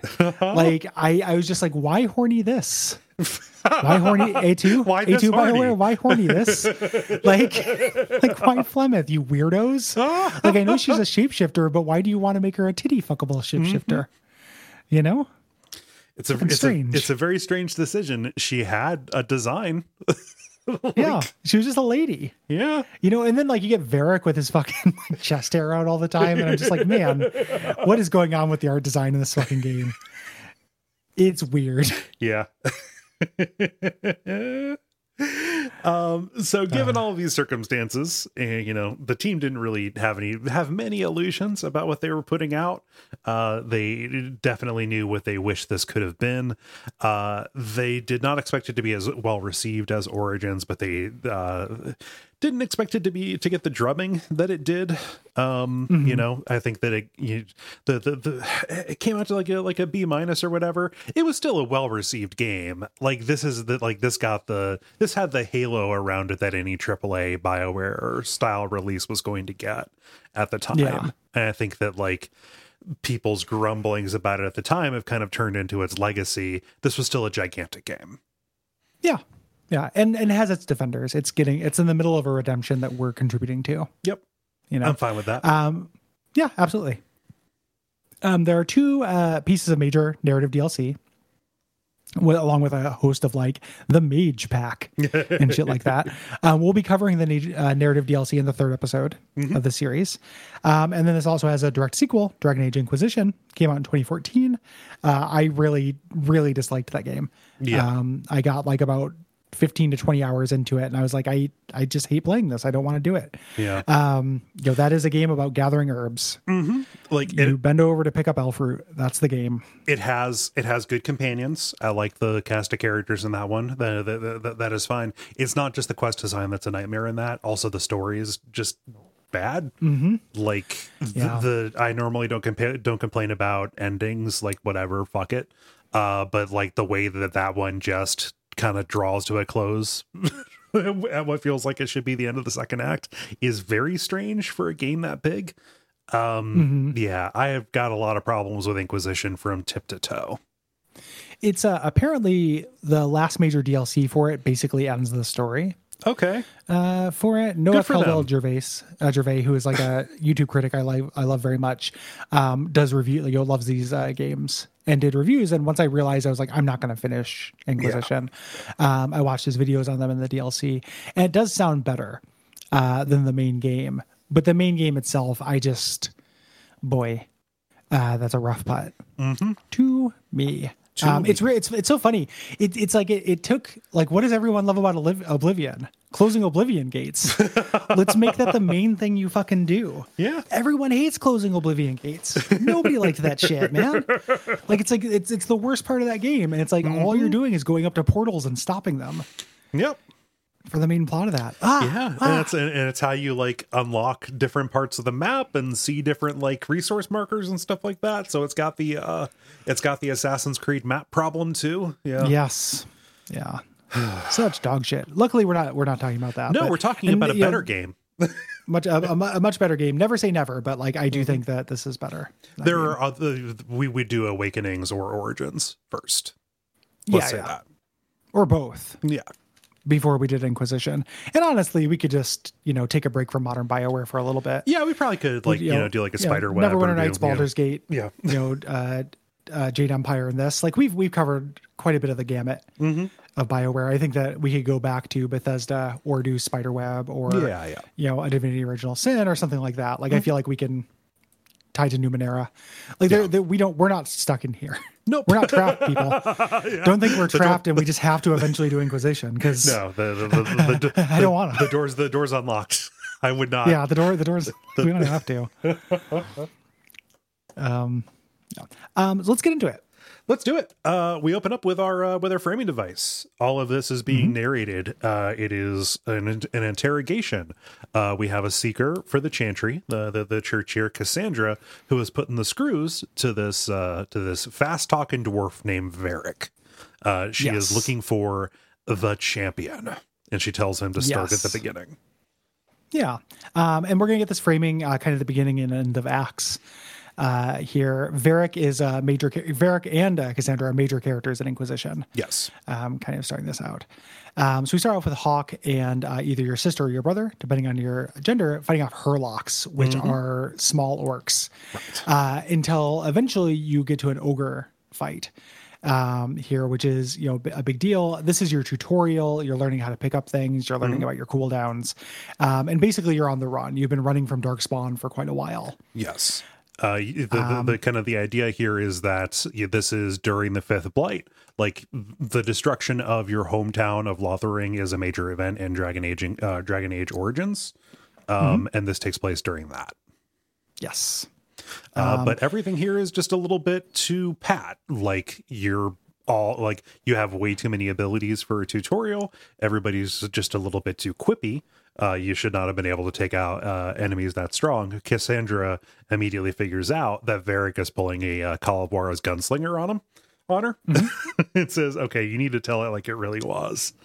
Um, you know, and Varric says like, "All right, uh, I'll do this, but only because I know that uh, Hawke is the only person um, who can help us avert a war." Cassandra and Varric both know that Hawke is, you know, uh, pretty important to keeping a shit Ludwig together. character Yes. yeah um, so we get our character creation and custom customization. Uh, as I mentioned, I made a guy with a beard, and it in cutscenes clips through his face. Fun. It's very disappointing.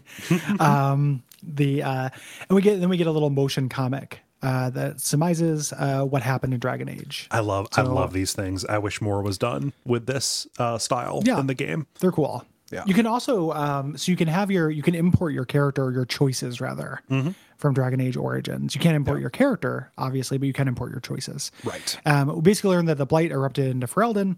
The hordes marched through uh, Lothering.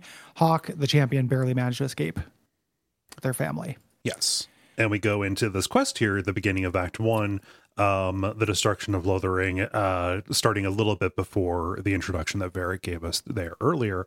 Hawke um, and their family, they're arguing about what their next move will be once they leave. Um, it is it is Hawke, it is your sibling, and then it is your uh, your mother, uh, who who uh, uh, used to have roots in Kirkwall. So like, oh, we have an estate, we were nobility there, we can go back. Um, This is a problem because Kirkwall uh, has a strong Templar presence, and either your character or Bethany are a mage, and you know you would be taking basically throwing them to the wolves by going to Kirkwall. Yeah, it's why you left Kirkwall. Initially, uh, your father Yes, was uh, was an mage. apostate. Uh, yeah, Yeah, which is one of the apostate being a, a mage that's not controlled. Um, that's one of the DLCs deals with that. yeah, Um, so we, we you know we're now actually our level one characters, uh, not the ones that Varric was uh, spicing us up. Um, and as we're walking, we come around, come across Aveline, uh, who is a guard who is fighting to save her husband, who is a Templar named Sir Wesley, uh, who is a huge beta, and uh, he made the beta made, made the real beta move of getting infected and dying.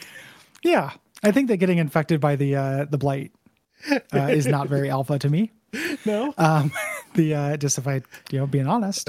I would have chosen not to do that. Um, Yeah. as the Yeah, if it were me, I would simply not get the blight. Yeah. So uh, after you save them, uh, you have this kind of uh, tension, you know, because he's a Templar. Uh, you have a mage with you, uh, but she says, you know, we can put this aside. Yes. You know, for now, you don't have to do. You don't have to be a Templar all the time. Jesus Christ, Wesley. uh, and you know, you proceed together. Uh, they join your party. Yes. Um, Aveline is a fighter. Uh, she kind of comes out of the box as a specialist in sword and shield, kind of a more defensive fighter uh, than some of the other characters you're going to get. We should talk about the characters when they get introduced. Like she's a capital N NPC. Mm-hmm. Uh, here, uh, Aveline's great. Yeah, love her. I think I think Aveline is yeah, she's really good. Like she's very simple. She's just you know uh, straight shooter. yeah. You know, like just very uh, you know good but lawful. But I like the voice acting, and I like you know the idea of this widow who is like trying to keep it together through purpose. Um, and then her companion quest, where you have to teach her how to date Yeah. again, is very sweet. Yeah. Um, yeah, I like Aveline a lot. She reminds me, and I know you have not played a lot of um, a lot of Mass Effect. She reminds me a little bit of Garrus, um, insofar as her role in the story, not or not her role in the story, but like her role in Kirkwall um, as like the leader of the guard. Uh, puts her in situations where she has to kind of like choose between her reasonable side and like being enough of a loose cannon to get like to get results. You know? Yeah, Yeah. I'm a Garnacle. I'm trying to eat lunch here. Um, Yeah, yeah, a Garnacle. Aveline's great. Uh, she ends up being in my. She. I'm currently rolling with her as I go into chapter Yeah. two. Yeah.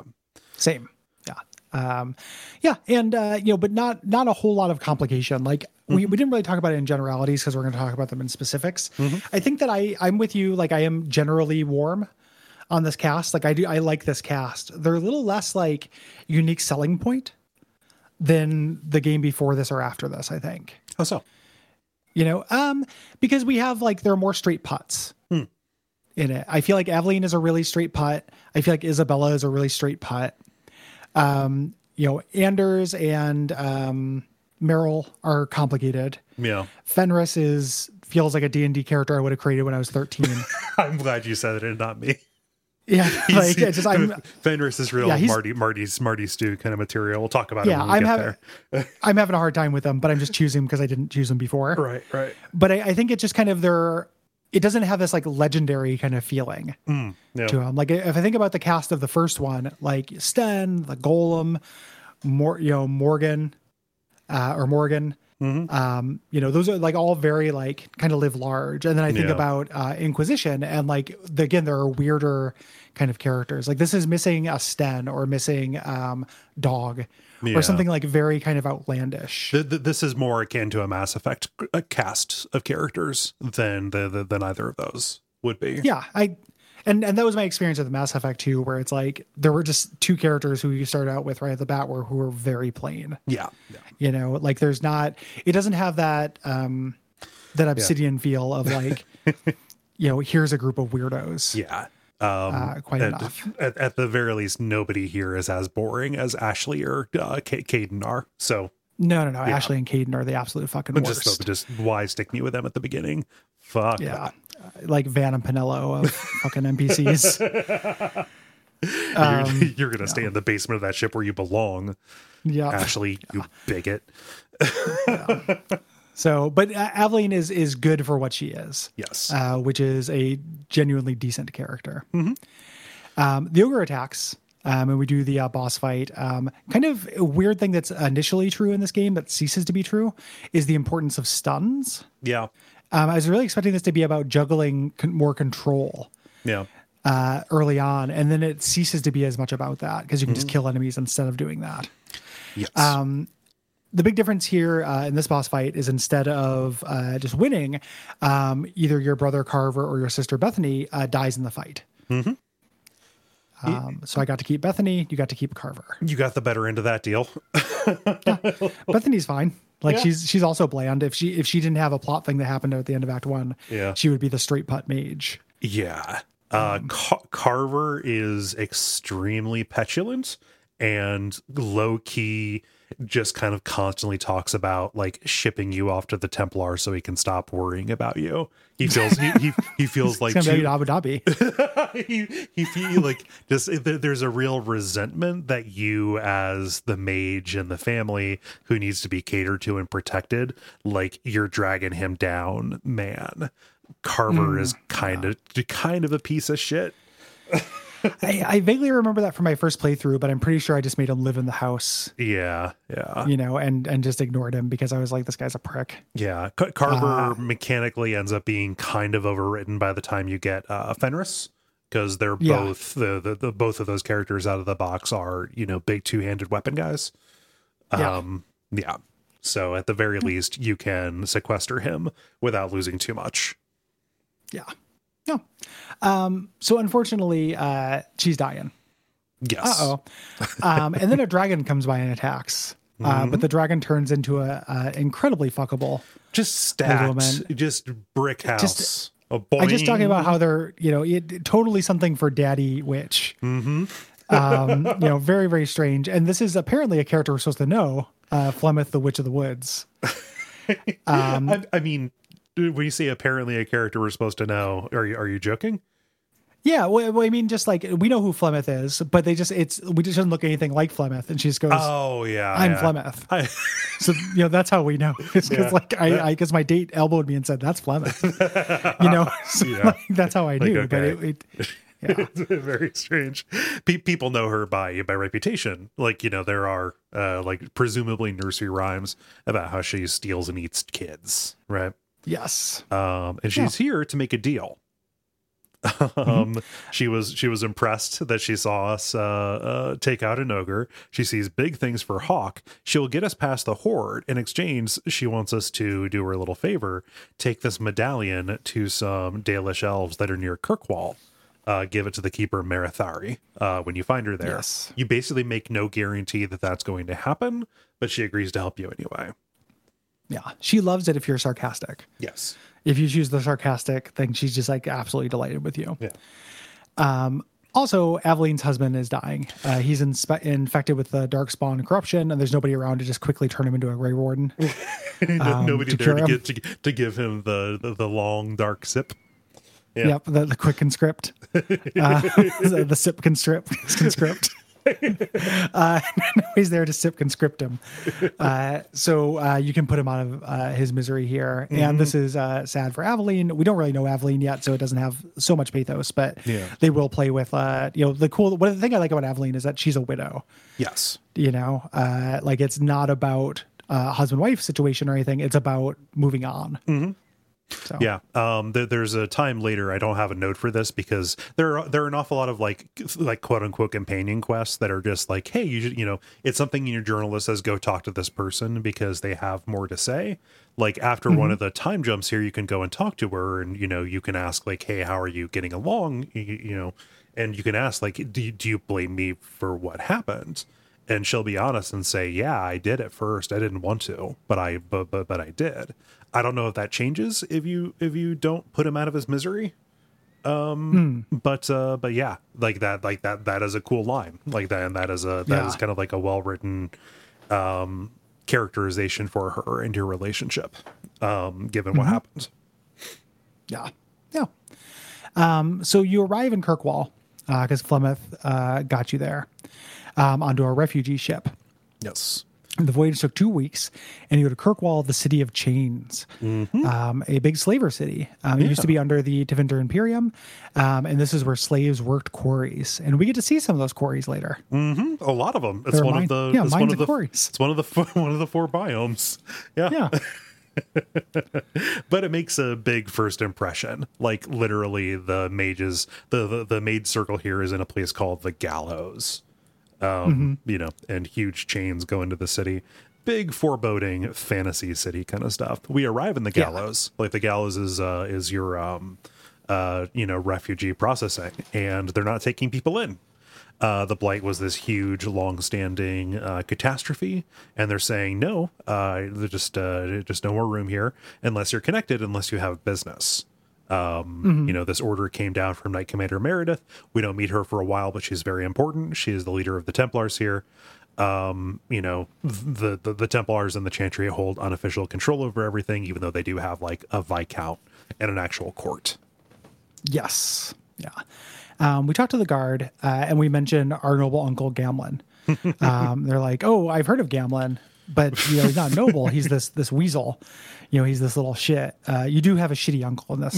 If you like shitty uncles, He's the you like this game. one of the shittier uncles in games Yeah. specifically. Who, what- like we should put together like a polygon style like top 10 shitty uncles in games and shittiest it's like link to the past and this I would have chosen not to die.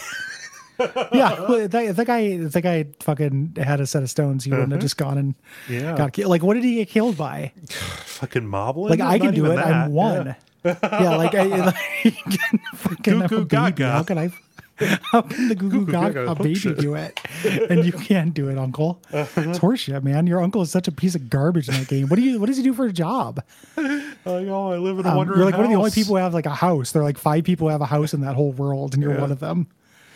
Um. Anyway, Disgusting. Uh, so once uh, you say your connections will get you in, some other refugees start a fight. Like, hey, we've been here longer. What's up with this? Uh, you help the guard and put the fight down. I hate that you have Um, to automatically side with the guards on that. Mm-hmm. there's uh there's no good um three way fights in this. Um, there was a part where like I came into a dungeon at one point uh, to save people from something. I can't remember what because they're really interchangeable. Yeah. and uh, I just fought the thing and the thing I was saving them from. Like they didn't team up with me against the dragons or the Weird. skeletons or whatever. Yeah, Yeah. there's no there's no three way fights in this. Yeah. Enemies do not fight each other. Yeah. Um, so. the message gets out for Gamlen. Uh, he waits, he takes his sweet time, waits three days to come get us. Um, as we, I guess, sleep in corners or something like that. Uh, he's unsure if he can get us in. Uh, turns out that we're not going to be living in the lap of luxury like we thought. The estate is gone. He sold it to settle debts. Uh, Yes. He is a deadbeat. yeah, absolute deadbeat, deadbeat uncle. Your, Yeah. your mom's shitty brother. Um, he knows two people can get you in uh, here: a mercenary and a smuggler. Do you want to do? What what what type of character do you want to be um, to pay the debt? Uh, but when you talk to them, they say that you have to work for them for a year Yeah. to pay the debt. So basically, you have to be an indentured servant Right. uh, for one year. So the choice here doesn't seem to affect too much. It's more just like a flavor uh, kind of deal. Like there are some quests later on that I do for the smuggler for Athenril, um, but that seems to be about it. Like there's Cavril, who's this uh, uh, you know merchant who you need to go and like shake down because he's holding out on Athenril. This uh, the, this thief, uh, so you can start the job. I imagine if you do the uh, if you do the mercenary one, it's similar. Just go talk to somebody and get it get it resolved. Which one did you yeah, do? yeah. Um, I also did the smuggler. Gotcha. I was playing a rogue, so I figured, you know, um, it's just this is just a way to give you a checkered past. Yeah, yeah. you know they they want to uh tell you oh you wouldn't want people bringing up your history as a smuggler or mercenary Right, right. Um, but yeah, like you're here, you have to uh, submit to a life of crime in order to get into the city and live in poverty. Uh, Yeah. so, you know, you you have to get your uh the you have to do the rags part of the rags to riches story. yes yeah uh, but you punch enough people to eventually get riches Yes, so and the riches uh, riches covers all. yeah um, the way that this uh, first little smuggler quest works um, you know you have to collect money from somebody who's across the room because wrpg um, the uh, this you know this uh, Cavril guy that we talked to, he's doing dirty business. Um, he's buying refugees' possessions at pennies on the dollar uh, because they're desperate, and then you just tell him like, "Hey, don't fucking do that. I'll kill you." Yeah. well, I have Uh, and, say uh, it. Like, okay, Aveline has, you know, Aveline has soldier face. so, Resting soldier face. yep. Yeah, yeah. Oh, jeez. Um, so then we get our first kind of flash forward of working off the debt. Um, while this is happening, Ferelden is saved by the Grey Warden, but Lothering is destroyed, and we decide to stay in Kirkwall. Right. Um, the other thing that happens here, the Act Two subplot, is that the Qunari uh, arrive in Kirkwall, um, and the uh, you know they cannot they cannot leave. Um, you know they don't have the resources to get them ships Right. uh, to get out, so they're kind of set up their own little town, and then the mages begin clashing with the, clashing with the Templars. Here, Tales all this time. yes.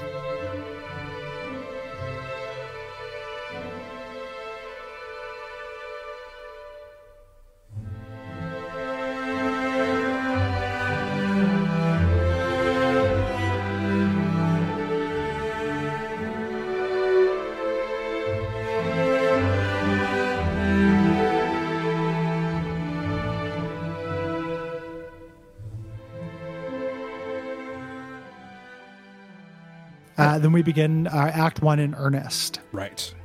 Uh, year two here in the city. Uh, We start off with Hawke and uh, for me it was Carver, uh, kind of walking through Hightown, um, arguing with this dwarf, uh, dwarf named Bartrand. He says, "Hey, I've got no more room in this expedition that I'm doing down to the deep roads. Again, these."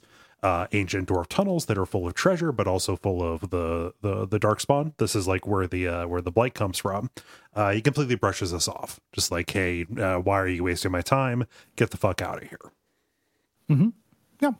Um, as this is happening, a pickpocket takes our money, uh, runs off, and then Varric nails him to a, a wall with his crossbow. Yeah, Uh, you know, pins him. Bianca is the name of the crossbow.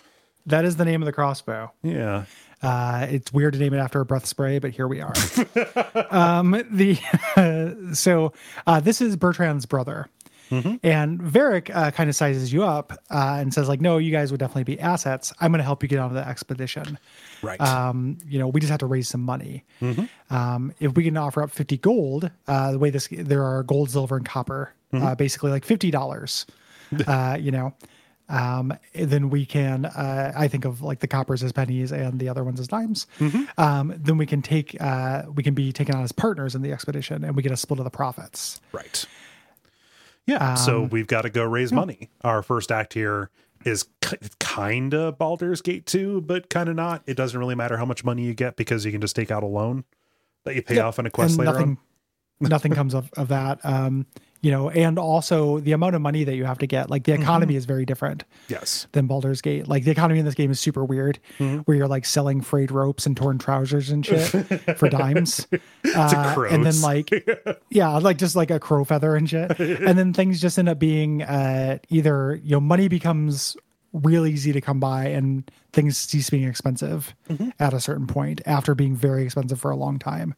And then it has that WRPG thing or RPG thing of like, should I buy something or should I just wait until I find something better in a cavern? Mm-hmm. You know, Yeah.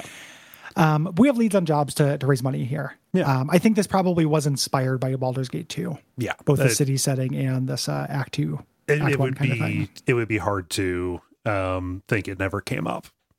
Yeah. Yeah. Yeah. Uh, so uh, just like a little note about structure here. Like I've got all of the um, I've got all of the main quests kind of like bunched up here, and then I've got the secondary Mm-hmm. quests before we head to the deep roads. Nice. Um, Let's so let's do. Yeah. Um, so we go back to our the the shanty that we live in, Gamlen's house in Lowtown, where this whole family lives, like Charlie Bucket. Um, and Gamlen and uh, your mom are arguing, Right. um, you know, about this disinheritance, which is you guys have been arguing about this for years now at this point. Um, Show me she the got dis- papers. I told you I lost them in a poker Um, accident. the uh, the idea is uh, that you know she got your mom got disinherited because she married the mage, Right. Uh, married the apostate. Um, however, uh, your sibling has heard uh, Gamlen while drunk say that he sold the estate to slavers. no less. Um, yeah. Uh, and there's a key, so we can go check in, clear out the slavers, and find the actual bill of sale to find out, uh, you know, find the will or what have Yeah. you, to find out if we're actually entitled to any of this stuff.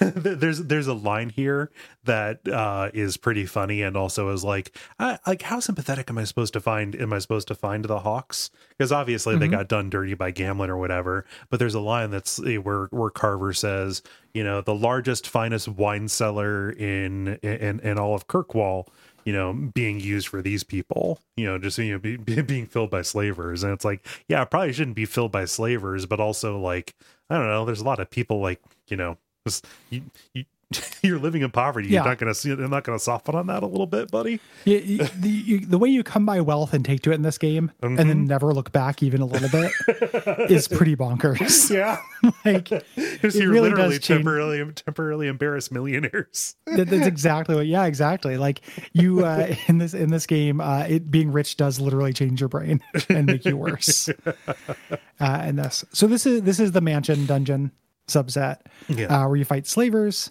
uh, in the basement. Um, they introduce the slaver mages. Um, they have their most annoying thing to me is they're just like sphere of invincibility. Yeah, They put yeah. up every once in a while. like I'm they don't seem to do anything while they have it on. Yeah, yeah, they don't do anything. They just attack like, somebody else for a moment, yeah, please. They're hoping that I get bored. Uh huh. Like that's literally the tactic is like, Yeah. Mm-hmm. oh, I'm just gonna hang out and hopefully you fight my other guys until you turn your back on me.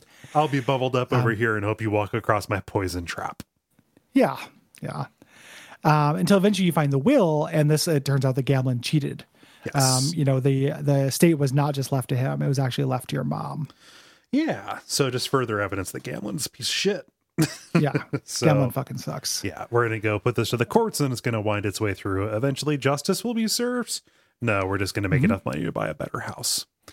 Yeah, Yeah. yeah. Um, so uh, Aveline uh, is another lead we have for jobs here. Um, she's been keeping an eye on you. Um, you know, she tells you like, "Hey, you shouldn't uh, hang out with that Bartrand. He's a real Dexter figure." um, but she wants you to help her with something outside of her official capacity as a guard. Right. Um, she heard about this ambush that's being set up by smugglers, and she needs help breaking it up.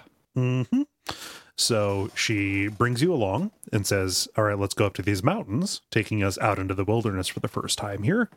Um, and we take out some bandits, and it's not it's not really a problem. Uh Aveline goes and expects to be praised for taking the initiative, right? For going and is actually chewed out. The captain of the guard is like, you know, you need to be where I tell you to be. Why are you sticking your nose into this? Obviously shady as fuck. Yes. Uh, so uh, she kind of takes a look at the schedule and sees that they have a lone guard uh, walking into these planned ambushes. Yeah. Um, the guard is holding information and valuable goods. Um, so they're going to happen. This is going to happen again with this guard named Donick, uh, who shows up later. So she wants you to go save Donick. Donick is a good person. Yeah. So you go down to Lowtown and you find him at the bad end of a conflict here. Uh, you save him and you find out that the bag that he's carrying is just a bunch of information about the Viscount's accounts and affairs and things like that. The guard captain is working specifically to funnel information to the Coterie, which is this large criminal organization uh, that if you chose the smother the smother my beloved smother uh no uh, if, you, if you chose the smuggler path you were working athwart them uh these are bad Yes. guys here in the city and Yeah, the, the the guard captain crime. yes the guard captain is on the take um Yes. uh, and selling out basically all of the court so not good And this puts Aveline, uh, when you expose the guard captain, this puts Aveline on the uh, road to get his job. right I'm um, here. One thing that I just want to note that I think is obnoxious when you're in Lowtown or traveling anywhere at night, there are random encounters. yeah I'm on my way to a bunch of random encounters. Don't do this. Uh, it's it's a fucking speed bump and it's really annoying. Yep. It's also funny when you go into any, any of those areas, one of your companions will say, Ah, yes, at nighttime, violent people come out, but there's a lot of coin to be made in clearing them out. Like, I know, Yeah. I've been playing this game for Yeah. 15 hours now. The, the, the six dimes I'm going to get from killing this specific group of mercenaries is not that special to me. Yeah. Um, Oh, but what about a tattered undershirt, Gary? I would I would like to have a tattered undershirt. Uh, the next main quest here, um, Tranquility, uh, we get to this by having a little conversation with Varric. Um, we go and we talk with him in the Hanged Man pub. This is his um, kind of like headquarters. Every NPC, instead of having a central uh, gathering place like your camp in Dragon Age Origins or like the Normandy uh, in Mass Effect, etc., each of the characters, when they're not in your party, go hang out in their own little house uh, area here. This is Varric's. You go here, um, and he says that uh, even though Bartrand can get us through the deep roads once we're down there, he doesn't actually have a way to get in. uh, and that's a pretty big deal when you're talking about running an expedition. You kind of got to get to the goods in order to get them and take them back and sell them for goods and services. Yeah. Uh, so the way we can do this is uh, the Grey Wardens have a map, apparently. And the Grey Wardens are basically gone, but there's one of them who just came in from Ferelden who might be able to help us. Yes. Um, we find out they're working out of as a healer out of a shop uh, called uh, Lirene in Lowtown. Yeah.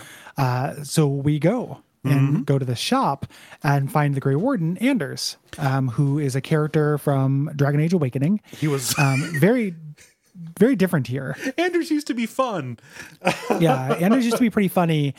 Now he's like every once in a while will make a joke, and there is a narrative reason behind this. Yes. but he is a worse character. He's been through he, uh, he's been through some shit and I don't know, maybe it maybe it's selfish of me to put my needs for levity in front of his trauma. Uh, yeah, yeah, and his possession. Oh well, yeah, there's that. We're gonna see that. Yeah. Also, he used to have a cat. The story behind the cat is Yeah. they wanted to have Sir Pounce a lot in this, um, but they didn't. Basically, they ran couldn't. out of time. Yeah, they couldn't spend time modeling him um, and animating him and stuff. So they worked it into the into the backstory. The Grey Wardens took it away because they thought it was making him soft. Basically, Anders is somebody who ran from the Circle because he didn't like being held there. He ran from the Wardens because it was uh, too much control over him. Mm-hmm. Anders really just wants to be free, up to and including being a vessel for a for a demon. So, Yes, or a good demon. well, you know, Um, in this case, apparently, um, they they modeled a fucking cat in Mortal Shell. they did. Like you know, the, you guys could they could have done it. They could have had Sir Pounce. Yeah, Um, yeah, a bummer because Mm. I liked Sir Pounce. he's good. Yeah. Um, Anders in this game is not nearly as good. Uh, he's really fucking infuriating at the end of the game, Yep. um, which we'll, we'll talk about. And it was my favorite. He was my favorite character in Awakening. Oh yeah, by a mile. You know, like pretty, yeah, pretty easily, like a real highlight Yeah. uh, to that game. Um, yeah. Uh, so, uh, you know, he says that he does have maps, uh, but he wants a favor.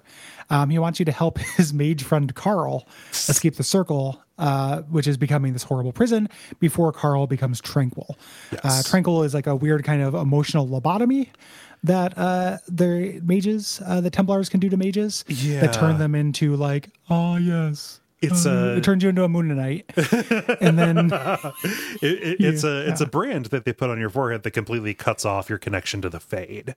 Uh, the fade Yes. being kind of this not not only the source of all of these uh, magical powers, but also things like emotions. Like everybody has a little bit of a t- uh, a little touch of the shine. It's just that the mages have a stronger connection. Uh, and this is a fate worse than death because you're fully aware, but you you know all of the color has been drained away. it seems legit kind of awesome actually I, I i kept uh, i don't know how 2020 it is that i was like looking at the sky and i was like i can handle that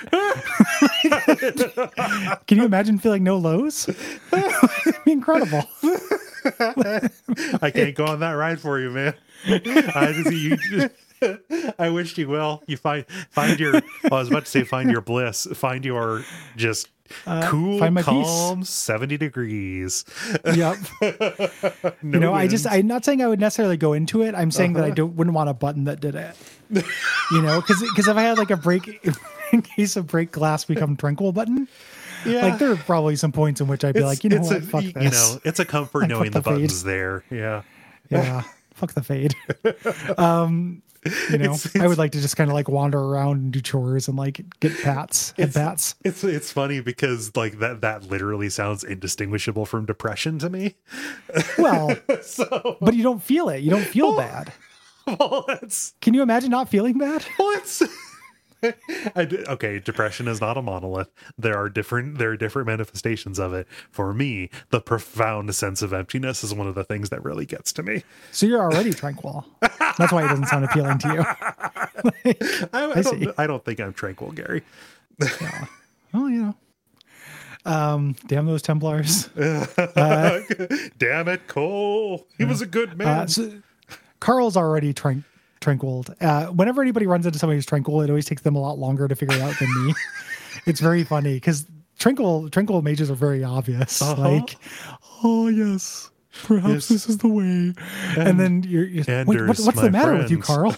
Carl? Car- you know, Anders, my friend, what are you doing here?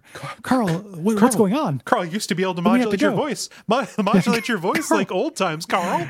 Just Carl, like please times. modulate your voice in the only way Carl can do. um, Carl, show me your range.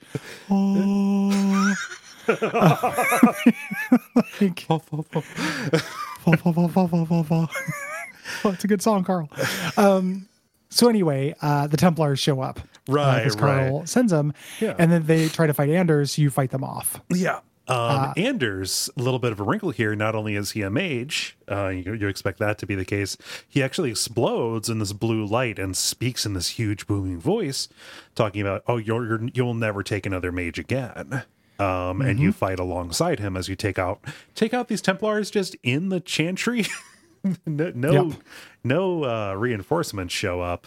Uh, Well, no, many reinforcements show up, but just the set amount. well, yeah, Yeah.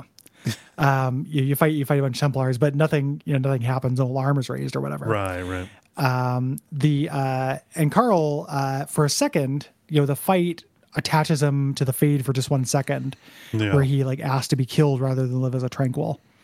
Uh, and uh, yeah, you can you can grant this wish or not. Um, of course, you know, duck feed pro euthanasia. Um, outside, uh, Anders says like, you know, he's not an abomination. Right. It's not a demon. Uh, it's the spirit of justice. Yeah. That was his friend that he bonded with uh, in Awakening. Mm-hmm. Justice was another one of the um, companions, except it had taken the form of a dead uh, uh, Grey Warden in that game. right um you know, just kind of in this cosmology like the creatures of the of of the fade are called shades oftentimes like demons will take the form of aspects of like rage or desire things like that. They also take the form of positive aspects as well. It's just rare that they tend to uh you know they, they, they don't tend to involve themselves in human affairs. Um he has justice and justice really cannot um cannot abide cannot stand seeing what is happening to the mages yes. as uh you know as the uh, you know Kirkwall Templars start doing more and more, basically tranquiling people for no reason. yeah. Uh, and it makes sense. Like, it, and it's it's kind of weird because there are like tons of rage demons, and then like for these virtues, that feels like they're unique. Yeah, uh, here, but that's kind of that's basically what happened uh, to to Anders. Um, you know this this happened. He basically explains it like they've changed. It's not like he can hear Justice's voice. He just knows it's changed him. yeah, like It's they're not not, two voices separate entities anymore, pretty much. Yeah, it's uh it's modulating um him, and he, he understands. Like he's aware enough to be like, oh, this you know maybe. I'm no good. Maybe you don't want to take me, um, but you do want to take him because he's plot important. And then, like, also, hey, free mage. Yeah. Um, Uh, like- mechanically Anders like skill tree is really good yes, if you're looking for a mage. Um, He shunts into either DPS or healing, um, and you you you want a good healer yeah, on your team, and his healing skills are better than the uh, out of the box healing skills. He's one of the few uh, characters has the power to bring back enemies who fall in battle or uh, characters who fall in battle. yeah. Um, and boy, does he get the ability to haste people, which is which is really useful. Yes, Yeah, haste out damages fireball every single time, every single edition. level three.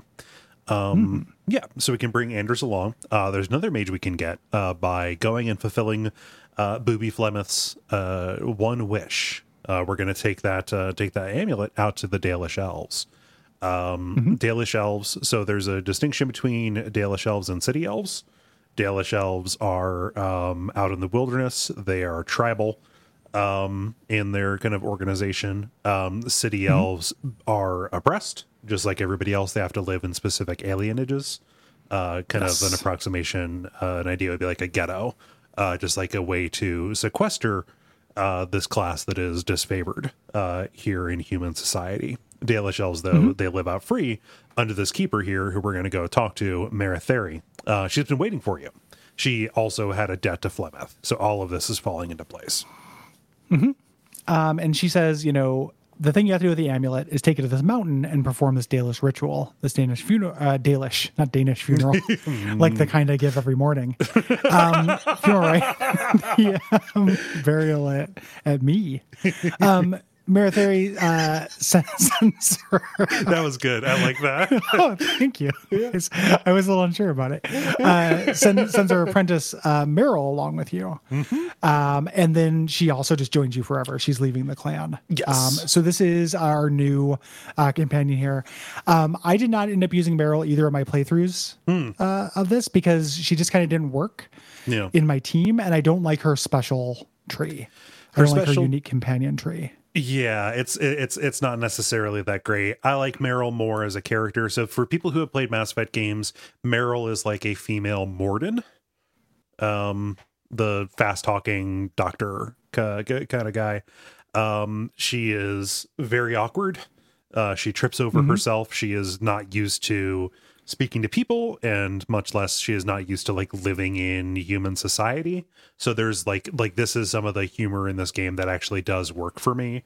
Where like you know, when she moves into the alienage, one of the first things that she says like, "Oh, it's so exciting! I saw somebody get mugged earlier." Yeah. like she had, doesn't have a a- concept that it, like that was a bad thing. Like it's just exciting and new to her. There's kind of a babe pig in the city. Yeah, kind of yeah, that'll her, do. You know. Yeah. Um, and then like her being naive and adorable about uh, these eldritch powers at her command. Mm-hmm. Um, you know, it's a little underlining the theme a little little heavy Yeah, a here to make the innocent, you know, character. But uh, you know, I still uh you know, I'm gonna do her side shit. Yeah. Yeah. Because I think her story is interesting. I think that like on the Dragon Age 2 companion scale, she's one of the more interesting ones. Yeah, For Uh, sure. One and just a really good performance with her as well.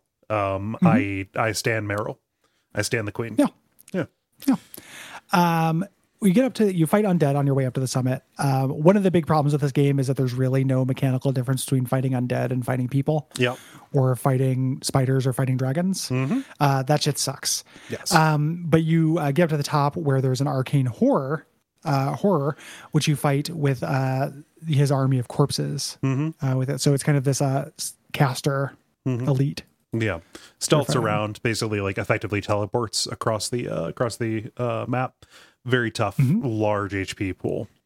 Um, yeah. Uh, Merrill, who earlier we established is a blood mage, and that's one of the reasons why she is uh, uh, uh, leaving. like she Mm-hmm. doesn't want to ascend to the keepership if she's not going to be able to practice this magic.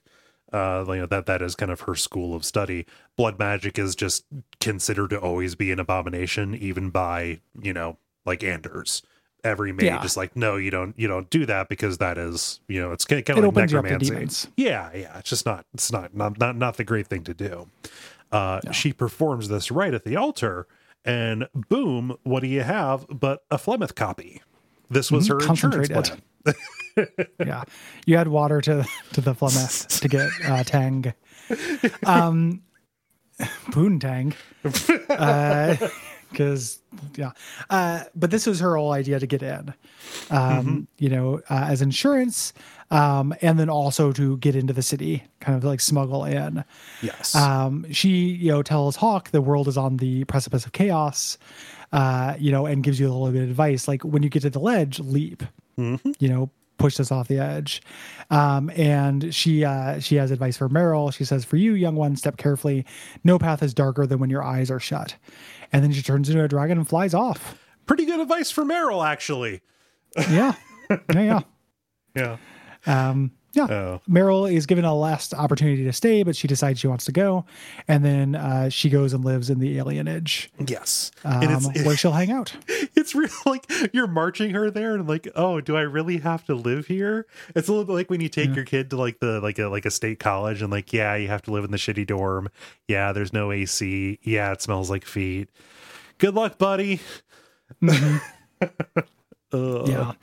It's uh it's real cute when you visit her because she's always uh, embarrassed about how well her house is cleaned up, even Uh-huh. though it's uh, identical to every other house and also just you know, it's just like this little messy shack. uh-huh Like it's very sweet. yeah i'm like oh i'll find you a relatively clean place to sit Yeah. Um, there is the Black Powder Promise, um, where you meet a dwarf on the Wounded Coast. I was very impressed by uh, your fighting ability.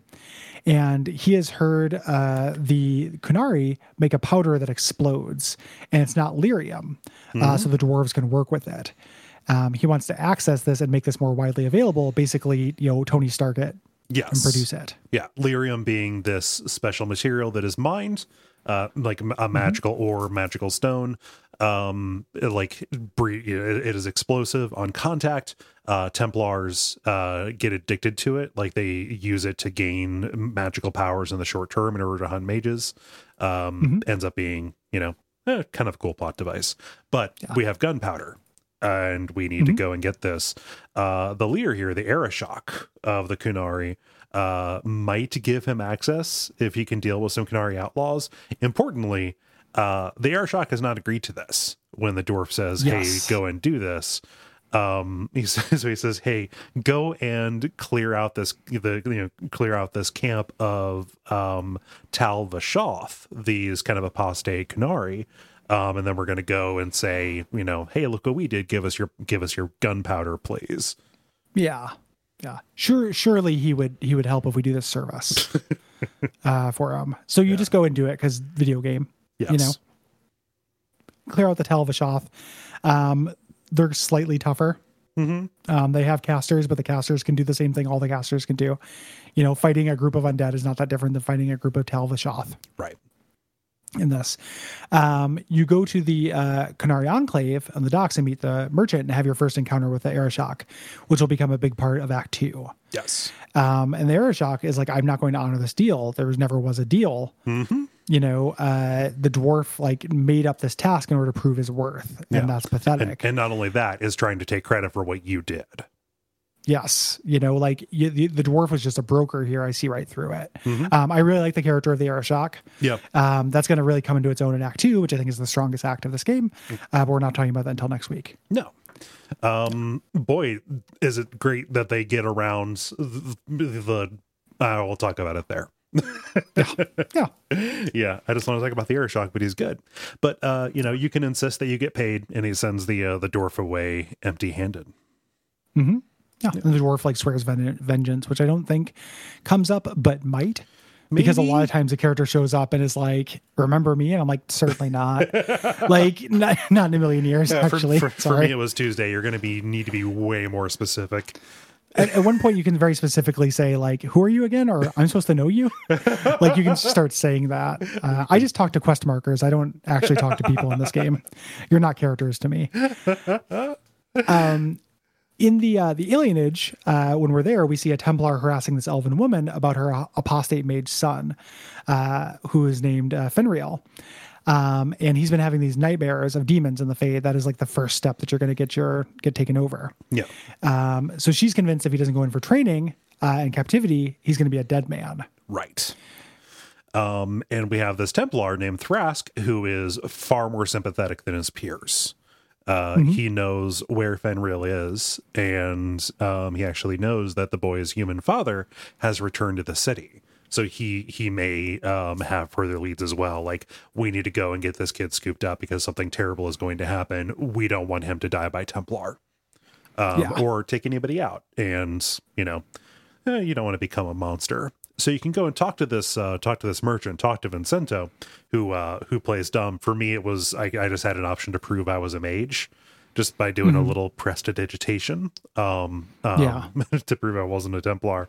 He says, "Oh, I've been working with this former Templar named Samson, uh, who now helps apostates to ease his conscience." Yeah. I just had Bethany do that. Do that. Yeah. Um, you know, so you return to Lowtown at night, uh, fighting your way past bandits to reach Samson. Uh, Samson is a lot less noble than he first appears. Um, he's sympathetic, you know, to mages that don't want to live in uh, captivity, but he's also a lyrium addict who smuggles people in order to pay for his fix. Um, he sent Feynriel to work on a ship at the dockside, but things went wrong. We need to go check in on him. Right. Um, and of course, uh, we're at a Dock House uh, with some smugglers. Uh, Yeah. The Dock Biome introduced here, and the Dock House Biome. Boyum. Boyome. Hey, Boyome. Hey, oh, Uh, we haven't been recording for that long, but as I get older, there's like a force multiplier on the number of hours Uh huh. where it just feels like a long time, Yeah, like two hours. Yeah. No. Eh, whatever. you know? Getting older. you know, fucking boomer over in this shit. Oh yeah, uh, but you fight some of these smugglers. Eventually, you get to uh, get to a mage who transforms into a into, into an abomination and kills her assailants. We need to put need to put her down. Once you go full abomination, you cannot be stopped. Yes. Yeah. Um, so uh, we end up finding a note uh, from there's a little side quest here um, because you'll get letters back at your house. Um, you know, from this mage uh, to Thrask saying uh, this needs to get to him, so you can do a little bit more. Um, where you can kind of look through this bill of sale and see that Feynriel was sold to a man named Danzig uh, in the Under City. Yeah, um, I, I understand Danzig is the name of a city. Probably a lot of people named Danzig. Don't name anybody Danzig in your fiction. I don't think please. that there's a lot of people named Danzig. It's probably a surname. Maybe. I just I, I feel like he should not have been named Danzig. Probably. it's so easy not to Uh, yeah. name your NPC Danzig. There are a lot of other names out there. There's at least like six. Mo- Mothers, don't name your Um, yeah. kids Danzig. don't let your mother's 96. Mother, mother's 93. Don't let your children grow up to be Danzigs. Um, so Danzig is a slaver. Um, he's selling people to the Tevinter Imperium, and uh, this turns into a fight. Uh, you and I both play all these games as abolitionists. Yeah, Uh, I'm not about to abide uh, slavery, which also plays into how I treat mages in this game Uh-huh. as well. Uh, Call me crazy. I don't think- think, people should have their, you know, be slaves. Yeah, I think people should uh, get to do whatever the f- not not whatever the fuck they want, uh, but uh, you know, don't. Uh, But what if a mage apostated your property, Kole? well, no, you know what? Everything I believe goes out the window the second my property comes into question. yeah. So yeah, If your property gets threatened by a mage, I no longer have principles about human Yeah. life. It just goes. yeah. And what about college campuses? Yeah. yeah, exactly. What ab- what about Joe Rogan? um I one of the things I was thinking about, uh, I, I like miss being in a band. Okay. you know, quite a bit. But I was thinking about how, like, even when I was in my late twenties and, and touring, all the bands were younger than me. And now they would be way worse. and now I'd relate to them even worse. So there'd be all these like bands that were like the Joe Rogan hentai freight train and shit. And I'd have to like suss out if they were being ironic or whatever. oh God, that's it, boy. And just you be don't want to make the wrong call on that conversation. Yeah.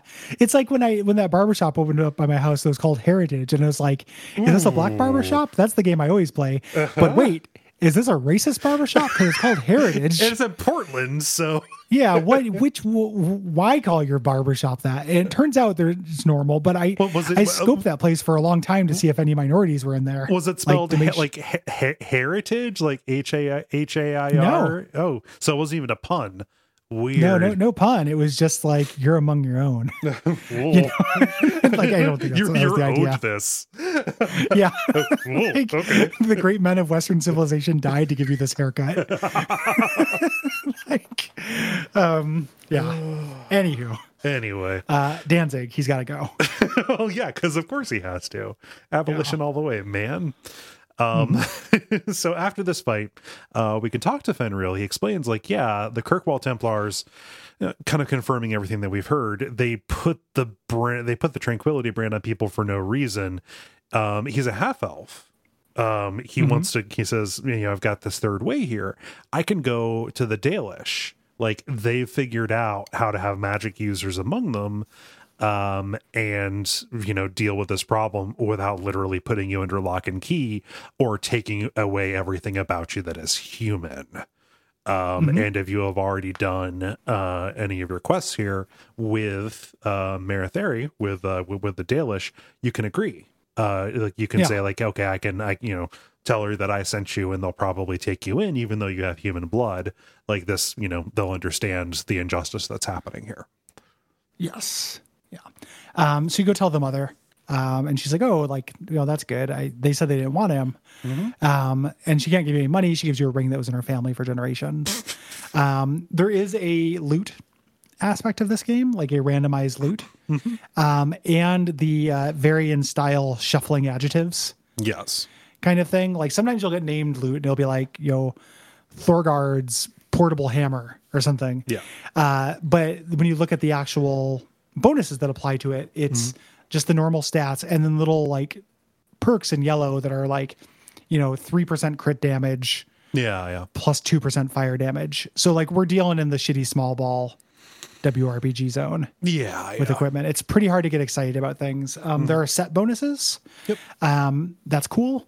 Uh, hunting down the set, but because you cannot do armor for your companions, most of the treasure in this game is basically 60 cents. Yeah. Like you're picking up, you know, you're doing a whole mission, you're getting a named ring for 60 cents. Um, you know, or a dollar 20. You know, just just to to sell because you only have so many slots and you cannot give uh like helmets, boots, gambians, uh, and gloves to your companions. Yes. Shepherding wolves. Boy, this had big, you're going to recruit this person energy to me. Mm-hmm. Uh, the Qunari Yeah. that you have here. Nope. So when you're walking around Lowtown, there's this chantry woman uh, who is walking into obvious trouble with some street toughs, basically saying, "I'm going to walk down this alley here." Yep. and if I get robbed, it's nobody's fault but them. Uh, Yeah. And when you save her, it turns out that this was her ploy to find somebody who uh, could who could help her. And she makes a real big point of saying, like, "Oh, you're in Lowtown, you're trash. I can order around to do whatever you want." This is Sister Patrice, and she sucks. Yeah, yeah, yeah. She's a real villain. The uh, she she uh, she's garbage. Yeah. Uh, big white queen energy. Yep. uh, to kind of how she manipulates you and stuff. Um, she says she needs somebody smuggled out of the city. It's a Qunari mage. Uh, she named Ketojan. Uh, one of the things with the Qunari is they don't uh, tend to have names. They They're just named tend after to their have, station. Yeah. Yeah, they're named after their, their title. Um, and he's been bound in metal. The way they treat their mages, like their mouths are, are sewn shut. They have this collar on them. And you travel uh, through the Undercity with this guy fighting spiders and some bandits who want him until you get outside and we run into a bunch of Qunari mage hunters. Just Um, waiting they for want us. him just waiting for for you. And they want uh, John back, and he also wants to go back. Mm-hmm. Uh, he's still loyal to the Qun. Yeah, like it, it was like so, so. Sister Patrice, she just assumed that he would not want to live like in the culture where he grew up. Yeah. it's like, oh, we're just gonna get him out. We're gonna get get, get him out of here. No, he likes that structure. Yeah. Um, and if you have, uh, the, I, I haven't tried this where if you don't have mages in your party, but because you do have mages in your party, the Qunari Mage Hunters uh, will get aggro with you. Um, you know, I killed them all uh, and saved uh, my boy, Ketojan, but he basically says, like, I would like to die. Yeah, Um, you know, and you can give him the ability to do that. You can fight him on it, but eventually I just said, yeah, man, okay. Yeah. Uh, you know, and he sets himself on fire. The, you know, they say it's like going to sleep. Um, it's the most peaceful way to kill yourself. you know what? I'm not gonna double check you on that one. yeah. Uh, and then you go back to Sister Patrice, and now she's a villain. Yeah, yeah. Uh, she was trying to like set up almost like this false flag kind of thing. She wanted to create a situation that would force the Chantry to move against the Qunari Enclave. Basically, Mm-hmm. you know, like just as like if I sent you along and the Qunari killed somebody who was trying to smuggle a mage out, well, boom, we've got pretext to move against the mages and against the Qunari. Um, just like you're literally just fodder to us. I wanted this to come to a head, but she needs to be alive to be a thorn in our side later. She gives us our money and leaves and, you know, swears that, uh, you know, we're, we are enemies now. Yeah. I'll be seeing you later. And this is foreshadowing for the end. These Yeah. kind of false flags that cause people to fight each other. yeah. yeah, know. Um, we have a quest called Enemies Among Us. Uh, with this woman named Macha uh, flags you down because her brother has joined the Templars, but she's worried because she hasn't heard from him. And there are rumors about what uh, happens under Meredith's uh, command. Yeah. They're Um, talking it's about very funny that the the big bad of this is called Meredith. it's also the big bad of Frasier. Um, like this, yeah. yeah, like the the only Meredith, like yeah, yeah, just uh, the only I associate Meredith like there was a stage manager that I worked with when I was doing tech stuff at the give like the local college branch uh, theater department. So I hear Meredith, Mm-hmm. and I think of somebody who walks around with a uh, with a clipboard all frazzled. Yeah. It's very funny to me. Get these mages yeah, Ah. backstage. We're gonna we need to meet our queue. Get those gels up. Yeah. Yep. um, but you go and uh, hunt down some of these new recruits, kind of these people who are in the same class uh, as Keran. Um, uh, who may know what's going on, if you go to the gallows, uh, Will Willman's sorry, uh, you're looking for somebody named Hugh. Um, and it's like, hey, do you have any information here? Hugh is here, uh, talking with all these people. They're a buzz about these missing recruits, talking about this supposedly like really onerous new initiation rite, kind of designed to like very aggressively weed out people who would not be um, completely uh, uh, completely loyal um, completely loyal and subservient. And uh, they say uh, one of our buddies, Wilmod, again somebody in this class, th- they got through this right, but they're um, they went out to the mountains to clear their head. Yeah, they're shaky. Yes. Um, so we uh, we head out to the mountains. We find Captain Cullen holding holding Wilmod at sword point, um, and because you know uh, this game, Wilmod turns into an abomination, and this is weird because he's a Templar. He's not a mage. uh, Um, he summons more demons in, and we do the regular uh, abomination and shade fight. Um, and afterwards, Cullen uh, likes you. One of the things, man, I, I can't believe I'm just now mentioning it. How funny is it in this game when you do the cutscene conversation and everyone is just absolutely covered in gore? I love it. and it happens dozens and dozens of times in this game.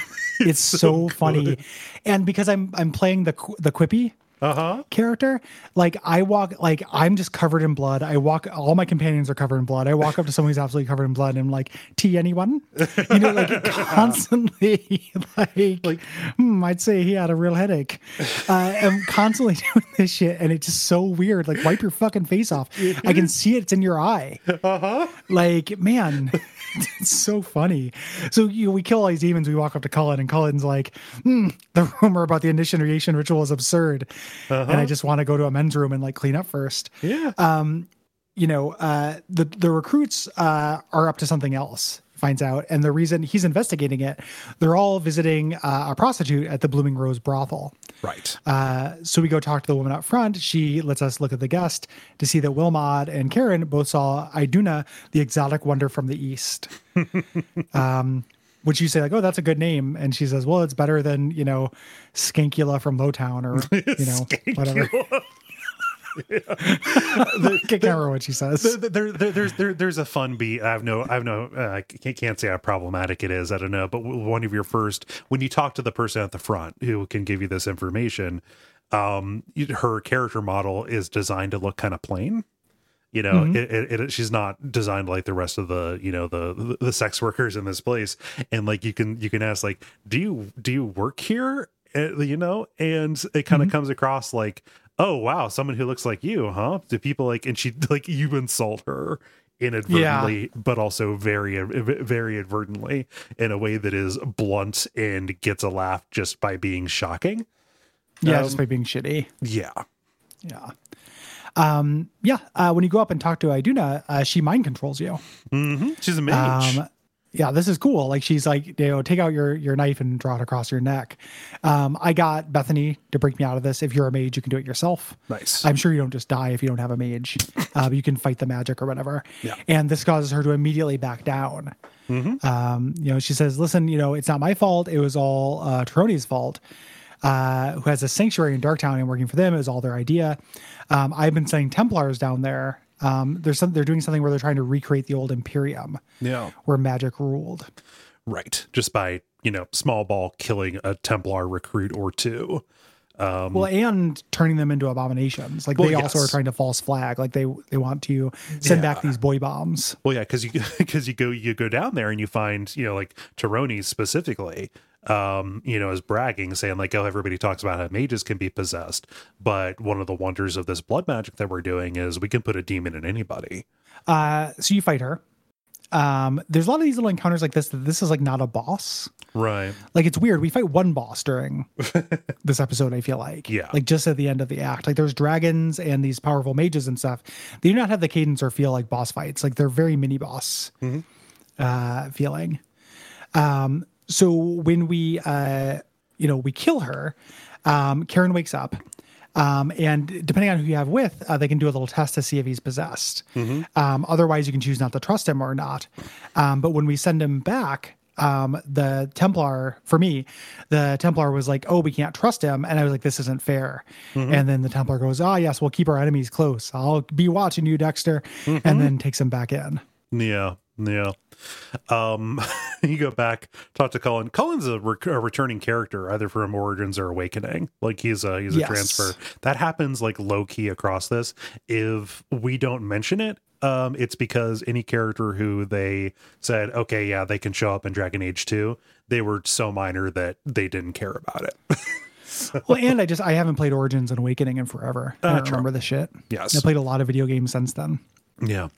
Um, but you go you, you go to Cullen, you, you can get into this uh, this argument with him, saying like, "Hey, y- you know, like these people were shitty, but what do you expect people to do when they have been systematically abused for their entire lives? You know, more and more of these mages are going to turn to blood magic. Um, the the the, the longer that they're oppressed like this." And you can go back and forth on this and this was hilarious uh, because like the good result of this like the outcome is like oh well we just need to educate the mages better on the bad things that can happen if they break our rules Yeah. yep. Yep. Ugh. yeah. Bad. bad um you get back um you get a uh, a letter uh for acts of mercy here um at Gamlen's house from quote unquote a friend asking you to meet him on the coast uh that friend is Thrask uh from Wayward Son I got to say like do I know you uh, Yep. which I did whenever I had the opportunity um because it's what the player is thinking. Uh, it turns out there are some apostates in this cavern here, and he's like, "It's gonna be a bloodbath. We got this. We got a royal McGarnacle uh, coming, uh, and if they don't surrender, they're just gonna get killed." Yeah Um, so you go in there. Um, it these are from the circle that are recently burned down near Starkhaven, and you go in, and they immediately want to fight you um, with undead. There's only one of the uh, apprentices who shows up and says it's one bad apple, yes uh, which again is Real Dragon Age 2 text uh, named Decimus. that's a real villain name Uh, don't Um, a trust somebody villain. named decimus yeah, incredibly villainous. Uh, Yeah. and Decimus is bad news. yeah Um, just but a, just a caster fight with undead. Decimus teleports around, becomes invincible for a little while, but doesn't do anything. yep You know. Yeah. Um, his second in command, uh, you know, she survives the fight and she says, Hey, you know, us, like, you know, we won't be a problem. Like, there are, are remaining apostates. You, you know, it was just Decimus who was doing the blood magic. We really just want to leave the free marches. Uh, so if you can create a distraction for us to clear the way, all we need you to do is kill Thrask, and then we can just, you know, whoop out of here. Like, no, I'm not going to kill Thrask. Yeah. No, Thrask seems fine. I didn't. Uh, I had Fenris with me, and Fenris is like, "Oh, like, oh, we're just going to kill a Templar." And because I had chosen uh, the goofy options enough, you start getting charm options Ooh. uh, that are along with that, which are little uh, diamonds. Yeah. And then I said, I will, I will convince them. And I came out and tricked them. Um, you know, I, I said, oh, they went that way. Uh, and let them uh, survive. It was not very convincing. and There are no stat checks in this. It's just I had enough personality to to do it. I guess.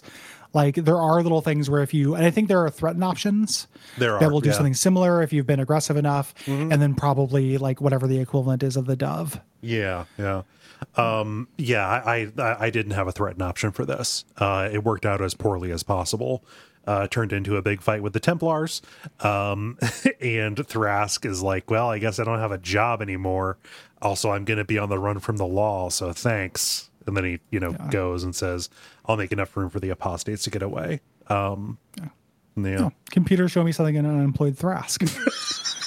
uh, you know, like,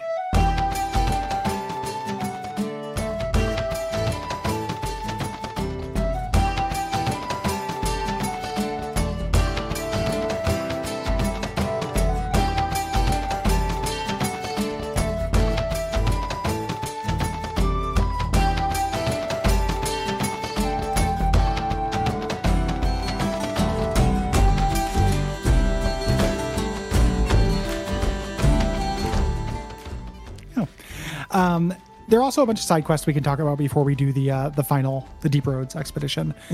Um, side quests just kind of come to you. in this Yeah. game. Sometimes you pull them off board, sometimes they're letters you get, but also when you go into a new area, a big exclamation point will show up on your map, and that means go talk to this person to get a quest. Yes. The way that the flow of this game worked for me was just me basically clearing things off a list. Um, when you go to the map, you have uh, Kirkwall at day, Kirkwall at night, or outside in general. Yeah. and it'll show you whether you have quests to do in that and what areas you can fast travel to to do them. And then I just went towards the thing. Yeah.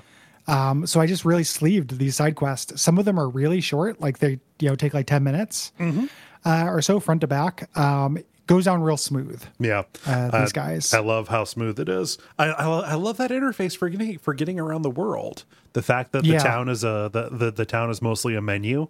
Big thumbs up. Uh, not to be a parody Mm-hmm. myself, but that is a huge thing for me. And also, like to go from night to day just being a, a menu option. Like, oh, it's a different map. That's smart. That is so good. Yeah. Like, don't simulate it. Like, this is not that kind of open world game.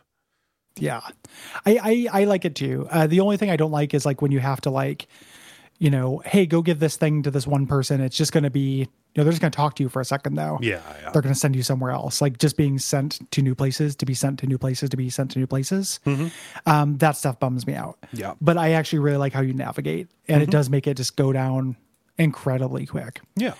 Um, So the first side quest we're going to talk about is called the First Sacrifice. Yeah. We find an Orlesian oaf. Uh, Orlais is uh, kind of analogous to, to to to France. So you have a guy who's just you know talking to the guards in this very thick French accent about oh return my wife oh I would like my wife. my wife Give wife. uh, he says. yeah. Um, and Give he's a it a piece, wife. He's a piece of shit. Yeah, Like- this guy sucks. Yeah. I, I wasn't sure what to do with him though. So there, there's a Yeah. weird thing. So like the moral, the correct moral thing to do in a Bioware game is just do all the side quests yes. because it doesn't really matter. These aren't games about self-expression in a meaningful way. Um, I don't think. But I was like, I don't like this guy. He's a misogynist shit. But then I was also thinking like they give do an angle to cover for that. Like it couldn't just be, do you want to do this mercenary act for this bad person? It was like he's like he thinks she's in trouble. So it's like, well, I could do it because she's in trouble. Yeah. you know? And i was like am i gonna and then when i accepted the quest like aveline didn't like it. Mm-hmm. And i was like oh well but she's in trouble. Like i don't don't, don't you see how much they're playing the middle on this? Like it's not you know we're not Like- we're not playing that game Yeah. aveline is there like th- there isn't an option for me to say like oh i'm going to i'm going to say yes to doing this but it's because uh, like her family is worried about her. I don't care about this guy. Yes. but yep. Yeah. So like you don't get credit for doing things for the right reason. Yes. Yeah, Yeah. which is important. Like Mhm. doing things for different reasons is a big depth thing when Yeah. it comes to you know uh adding uh kind of nuance yeah. to this genre. Volition at the very least. Yeah. Yeah Yeah. Um, so you can go into Darktown to follow these leads. You go into the Undercity, um, and really all that's down there is this Templar. Uh, his name is Emeric. He has been investigating some of these disappearances. He basically hands the case over to you, saying, "Yeah, there's this suspicious foundry in Lowtown. You can go over there." And this quest kind of just ended for me because, like, Mhm. the foundry had like abominations and shades, so there was bad stuff going on all that was left of the people that I was here to find were some bones, and then there was a severed hand with her wedding ring on it. yeah the bone wife Yeah. Um, th- this is this pays off later, Okay. I, I believe. Um, this is like, and it, it's the anonymous uh, kind of quality of this whole thing makes this difficult. I Mm-hmm. Yeah. think so. When this pops up later, it just feels like another side quest, Right. You know. Um, but it does pop up later, I believe. Yeah. So, and then when you give him back the ring, you can say like, you know, I took it off her severed hand, or you can say, let's just say that She's she not coming back. yeah, she's not coming back. Uh, he's going to give it to the family because they think that he killed her. yes. Which I Um, mean, it, just uh, mail, mail them the ring. It just kind of seems like you're taunting them. That yeah, that is really dark. yeah. Um, another quest, magistrate's orders. Um, this magistrate hails you down near the Chanters board, uh, which is kind of a message board, local message board. Um, a prisoner has escaped and is holed up in a cavern full of beasts. They're keeping the guards at bay. So I'm like, I'll do that for money. Yeah. Um, when you go to the coast, we find this uh, angry elven father arguing with the guards. Um, they're saying like, "Hey, you need to charge inside and kill the man. He's a serial killer who preys just on young elf girls. Yeah, and my daughter's daughter. in there. Yeah. Yeah, um, and they're saying no, we have to wait for the captain to get here Mm-hmm. or whatever. Yeah, and so you you know you say like, yeah, I'm going to take this in my own hands. You go in. This dungeon is actually part of the Deep Roads. Uh, this is our first little preview of the Deep Roads biome down here. Uh, it's filled with spiders and undead. There are no uh, dark spawn down here. Not that it would make too much of a difference for the for the combat. Um, as you're going through these hallways, you find the daughter. You find Leah, who is supposedly dead, and she takes a different tack. She says, "Hey." Um don't kill the man that you're going to find in there he's a victim of demons Uh, like this isn't his fault Yeah, um, and it's kind of a, like a little Stockholm syndrome. yeah You know, it's like, oh, he would like this is very abusive and kind of gross. a little bit yeah this this whole thing. It's real weird. Uh, when you get to the the deepest part of the dungeon, we find the man. Um, he came down here to die. Um, he's the magistrate's son. Um, actually, so he has this this embarrassment thing, and he just gets so mad. He has demons inside him that tell him that the children are so beautiful and pure that they have to die. yeah Uh, which is which is real gross. Uh, the circle says he doesn't actually have demons though; he's just mad. And there's this like when you say like, why did you let the daughter go, Leah go? He's just like, she, you know, even after I hit her, like she asked if I was okay. Yeah. How could I destroy somebody who was still concerned about me after all that and stuff? And I was just like, this guy's fucking gross. Yeah. Like this guy's got to go.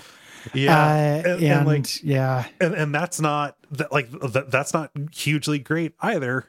Because like Yeah. like oh there there is literally in a world where, where like there is demonic possession there is no place for somebody who is mentally ill like this to just be Yeah. like put away and taken care of. He wants to die. Like he's ashamed of what he has done um and really i mean what i the, the the the just outcome of this was for me to kill him because you know he is the son of a magistrate.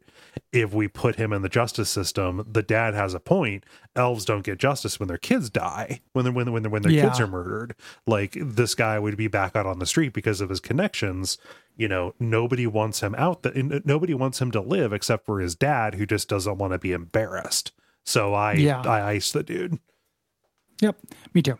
And then the magistrate just gets mad and says, "If you think we're doing business again, here's one dollar." Uh, well, so you, get your, a, gold, your shiny you gold like coin a or whatever. dick anyway so Yeah. yeah. Um, yeah. Uh, next uh, question we're going to talk about is called Fools Rush In. Uh, this is the one I missed.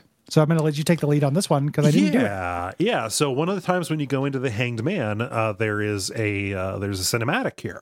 You see some low lives hassling this pirate woman named Isabela.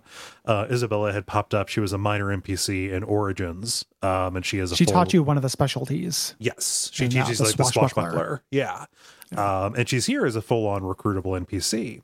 Um, these lives who she, she, you know, she was hassling. She tried hiring them to get information, but they backed out of the deal. Uh, she wants you to help her this time to, to prepare for a duel uh, that's taking place up in uh, up in Hightown with this guy named Hayder. Um, When you go there, you're ambushed by some of these raiders here, and you fight your way up to the to, to the chantry where Hayder is hiding out uh he is um uh ju- he he is like isabela. He's also antivan kind of this you know combination spain and you know italian kind of kind of thing. Um he- yes he is working with uh with someone named castillon um you know who they who's this big crime boss uh, big pirate lord that Isabela was uh, yeah, work, working for here.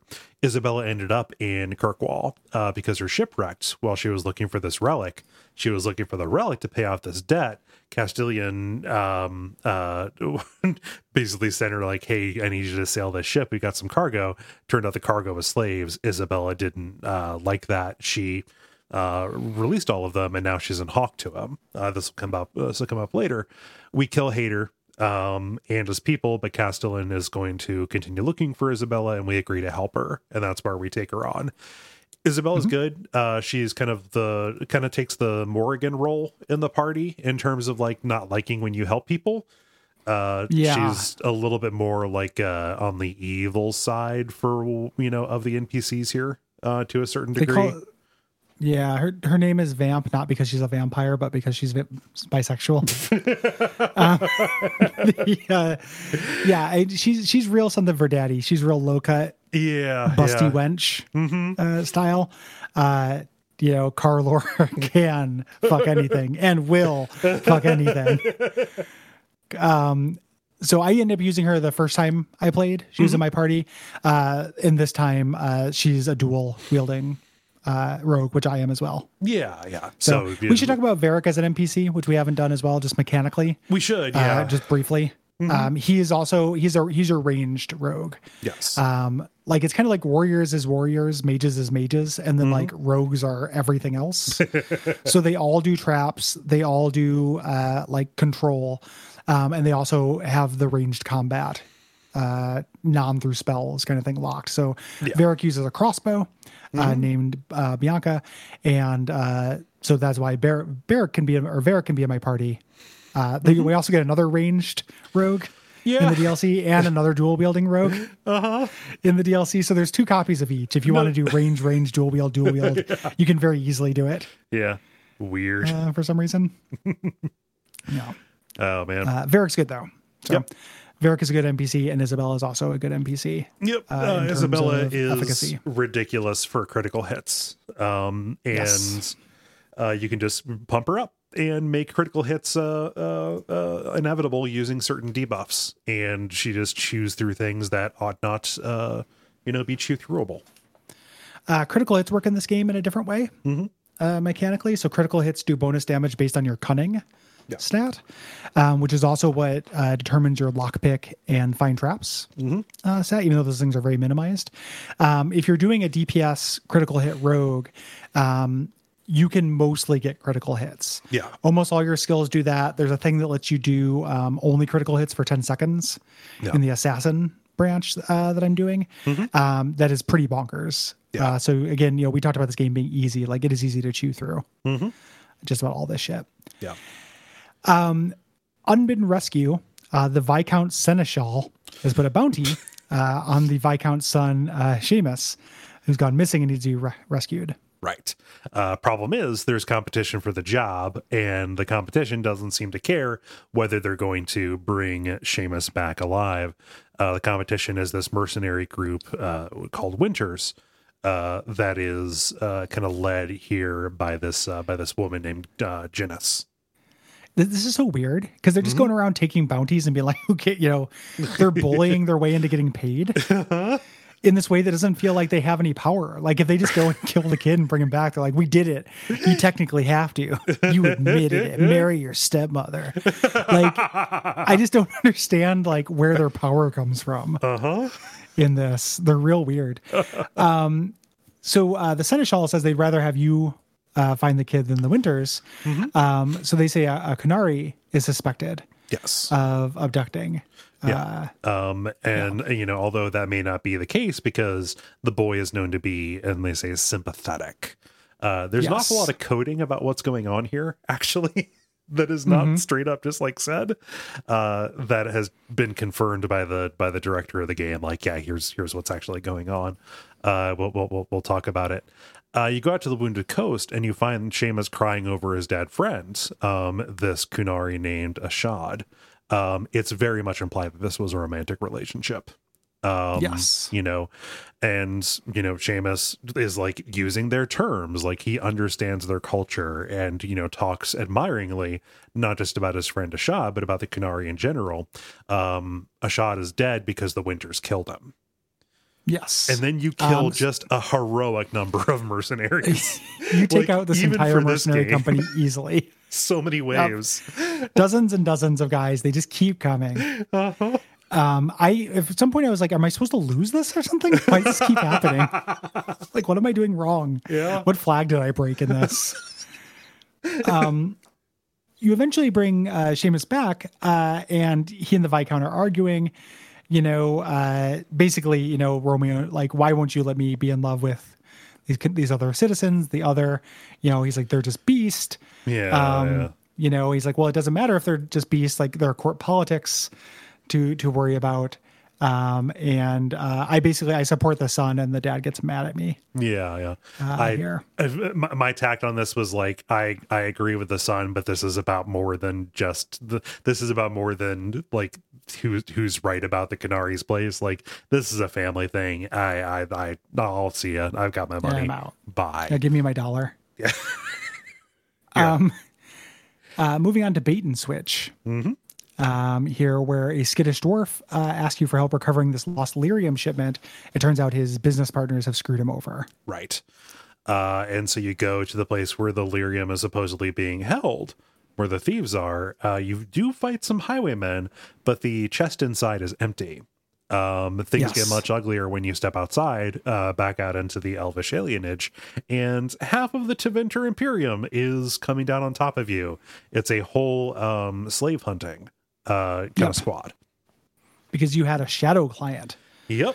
Uh, you know, the real client emerges. Uh, this is uh, Fenris, um, our another companion here. It's our final companion. Uh, I, Yeah, I, uh, I other than DLC. Yeah, I included the recruitment for the Exile Prince just because it's so short. Um, Okay. in here, but Yeah, I have not. I have not done that uh, Okay. yet. I don't know. I'm actually a little bit worried that the DLC is not. Apparently, there's a pretty known error where the DLC, like even though you have it downloaded, it doesn't like attach to your game depending on which Origin account you're signed into. weird. So I'm a little worried that I'm gonna have to fuck around with that and try to get the DLC because I've not had. Uh, you know, heard boo of it yet. I just assumed I would enter it later. Yeah, Um, I'm certain I can load a save and do it at any time because that's how DLC works. Um, but I, I am not prepared to talk about it in this episode just because it didn't come up for me and there might be a problem with my game. hopefully. Um, yeah, I can. I mean, I'm sure I can get it to work. I just haven't done it yet. I just assumed it was coming later. Um, regardless, which uh, Fenris is this escaped slave. Um, he hired you as a distraction, and he wants you to go to his owner, uh, Danarius, um, who's in town, and strike this death blow. So you can join him. Fenris is the only character who you get who tells you to hurry when you go do shit. Um, you know, for his side quests and stuff. And uh, he's a companion, as we mentioned. Uh, as I said, he's a D and D character I'd create when I was 13. really uh, brooding kind of guy. Um, Oh, he's dark. dark and He's if dark, baby. If you're listening to his voice and you're thinking, I, I fucking recognize that guy. Who is that? It's Balthier. Yeah. It's Balthier Yeah, it's just Balthier. basically doing Balthier's voice, except not as like Yeah. roguish and Han Solo-y. Yeah, not really charming, more just like tortured, Yeah, yeah. uh, angsty. Yeah. You know, I'm I'm taking Fenris with me because I didn't the first time, and because you know I want to see uh, how he reacts to the events at the end. okay. Because he's a, a hardcore bigot against mages. Right. Well, I mean, Um, he he's got reason. Well, totally, but like again, I I feel like the official, or at least the Gary official stance is Mm-hmm. that bad mages do not mean we should put all mages in prison. yeah. No, Uh, that's, that Fenris makes does not like you doing anything good for mages. Yeah. Um, and when you when you tell him it's like, hey, my sister's a mage, Mm-hmm. he's like, well, she's a ticking time bomb and she's going to kill you and everyone you love. You know, like he's Yeah. he's a real dick. Yeah. Um, he's also just like, man, his like bru- he runs off to like go pout yes. at certain points. Like this this guy fucking sucks. uh, and the fact that I I have a part for him in my party mechanically is a real bummer. God damn it! I'm I'm compelled to take you along, and I don't want to respec Aveline. I want two warriors, and there are two fucking warriors in this game. Why is everyone a rogue? Fuck, man. so Oh, many geez. rogues. Uh, his special, he's spec for uh, uh, two-handed weapons, Mm-hmm. and then his special path involves his magical lyrium tattoos Yeah. and being able to do magic damage as well, um, which is also really good because. Mm-hmm. If you uh, if you're fighting certain enemies that we're going to run into like these golems and stuff later, they're very resistant. Mm-hmm. Yeah. Um, and he can uh, get defensive and offensive buffs based on his magic skills. So he's like a fighter with like 10% kind of magic utility. Yeah. Um, I don't like Fenris. I think I used him in a previous playthrough. Um, but the, the thing you're talking about, though, we're like, oh, I'm just going to put Fenris and Anders in the same party and see what happens. Like, that's the more fun thing to do. Like, I've got Isabela and Aveline in the same party, and like listening to them bicker, like, that's when the game gets funny. Actually, Yeah. is like just hearing these people get under each other's skin is really Sure. good. so It's the the issue I have with like I agree. The issue I have with it is that it, it ends up being things that are big and small. So like having Isabela and Aveline together sounds fun and bantery, but having Anders and Fenris together, it's like the game is presenting me on the stakes They're having a of abominations. Yeah. Yeah, it's like they, it's real weird that all they do is have this little like, you know, and that's the T, Mm-hmm. you know, part. Like these just like you know, Fenris says to me as we're walking around, he's like, you know, oh, you mean your Anders is an abomination, Yeah. and you're just okay with that. Anders is like, oh, remember that person you killed, and he's like, well, Mm-hmm. he wasn't, you know, I did that for my own reasons, and then Anders is like, and they call me the monster, Yeah, and it's supposed to be like kind of funny, but it's like you're also asking me to take this argument seriously Mm-hmm. in game. Like the entire crux of this narrative is on both of those positions mattering. Mm-hmm. Yes. And just having these two characters just kind of like lightly, you know, kind of like poke it, each other in yeah. Mm-hmm. the ribs is dumb. You know, it's it's not committed. Yeah. This is a not very committed game, I think. Yeah. Um, so you've got Fenris with you. You go and you take out Danarius in his uh, in his little mansion. This becomes uh, this becomes Fenris's home base. So Mm-hmm. he just he just hermit crabs into a mansion, which is fun. I love that. Yeah. Yeah. Mm-hmm. Takes it over and it's like if he wants it back, he can have it. Yeah. You know? Well, you don't kill Danarius. Sorry, he he runs away. He Yeah. He makes an escape. Danarius is gone, but you can say like, or Danarius is not there. Yeah. Um, he's already left. He's like, well, if he wants his mansion, he can get it. Yes. His uh, his companion side quest involves that in the second act. Yeah. Um, the quest loose ends. So for me, because I had gone and done the work with Athenril, uh, she reaches out and says, "Hey, uh, I need your help. Uh, these other uh, these other uh, uh, Ferelden's that I hired ended up, uh, you know, not doing so great. Uh, we sent them out to uh, make a deal to make a sale, uh, sell some luxury goods to some dwarfs. They got waylaid, and we need to get the shipment back. We need to get the stuff." Yes. Yeah. Uh, so you, you go to the docks uh, and find out this is a trap set by the coterie. Um, and and just one of Athenril's people, this 15 year old boy named Price, survives. like Um, there there there are no other children in the game uh like they they, they don't have they don't have models so so what they do to make this guy to make to make this kid look like a kid is hilarious up to and including having just a very prominent shot of him just being like tiny like you looking down Going on through him. puberty? like slowly slowly pubating Getting a big Yeah. fat, big fat pube mom, brother. so there's an option at the end of this. I I didn't expect my choice in this to be as monstrous as it is. I was trying to be professional. So like he says, oh, you know, like I, I need this job. Me and my family are going to starve um, if we don't have this work for Athenril. You know, I was like, hey, you know, like sorry, I you know I need to get this back. You know, I, I need to take these goods. You know, to to complete to complete the job. Uh, but instead of just taking this and saying like well it's you know that, that that's the breaks kid as you walk away hawke will like throw a copper at him because he's begging Yeah. saying you've ruined his life yeah. Yeah. And you just get to be cold as ice yeah for that. Um, I gave him the money because I did not like Athenril. yeah Because she made me an indentured servant for a year. yeah Like, you know, that, that sucks. it is there's a weird inconsistency because i'm trying to play i'm trying to play uh renegade right trying Yeah. to do the, the the the aggressive and that was the aggressive option but uh it just uh, it's an you know Re- renegade is just inconsistent monsterism Yeah. Yeah. Well, you know, BioWare, not great writers Yeah. uh, about a lot of things. You know, they're they're just developers who do that kind of thing a lot better. Yeah. Uncommitted.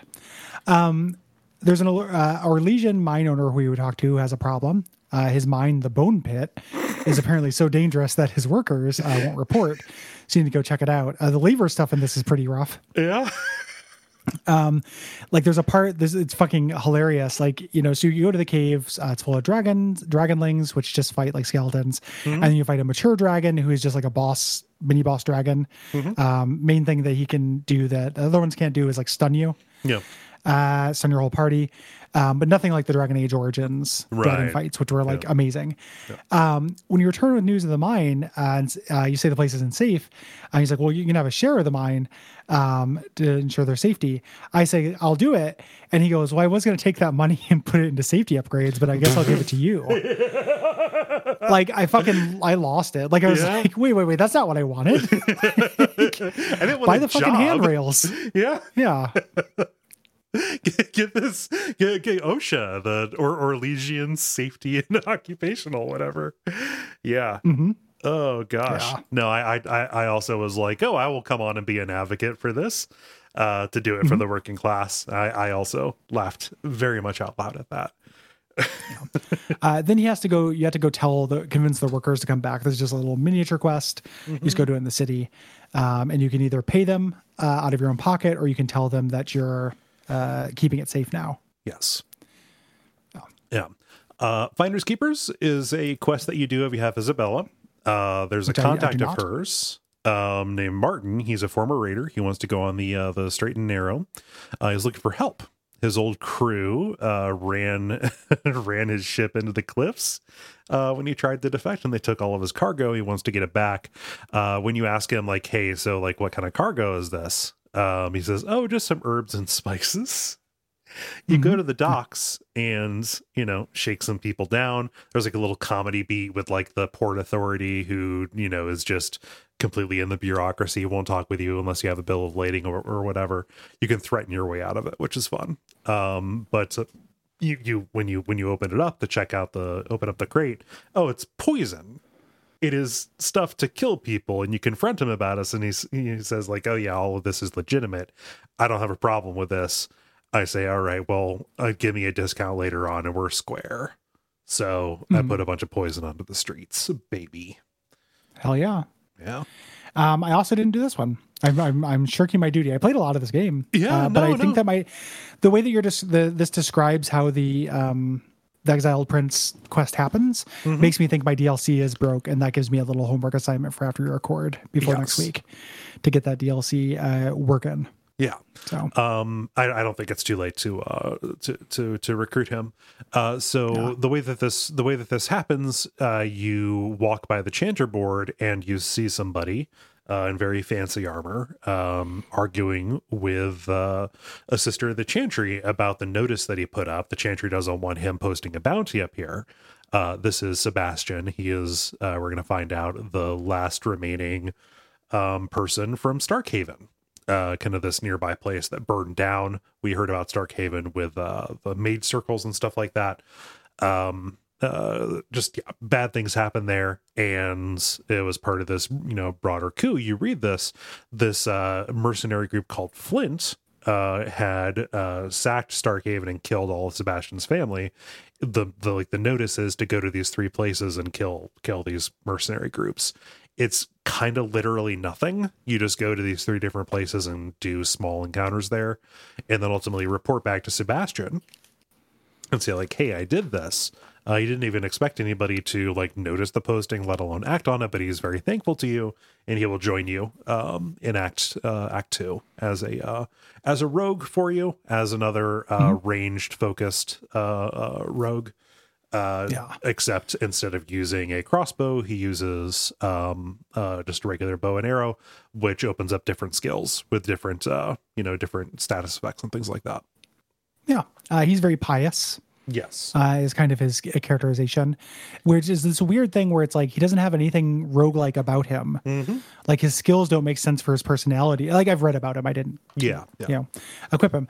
Um, the uh, skills don't make anything s- sense for his uh, personality. It's just real weird that like if you do ranged combat, you are a rogue. yep You know, because everything kind of kind you know shunts down into these three categories. yeah You know, so it has to do that.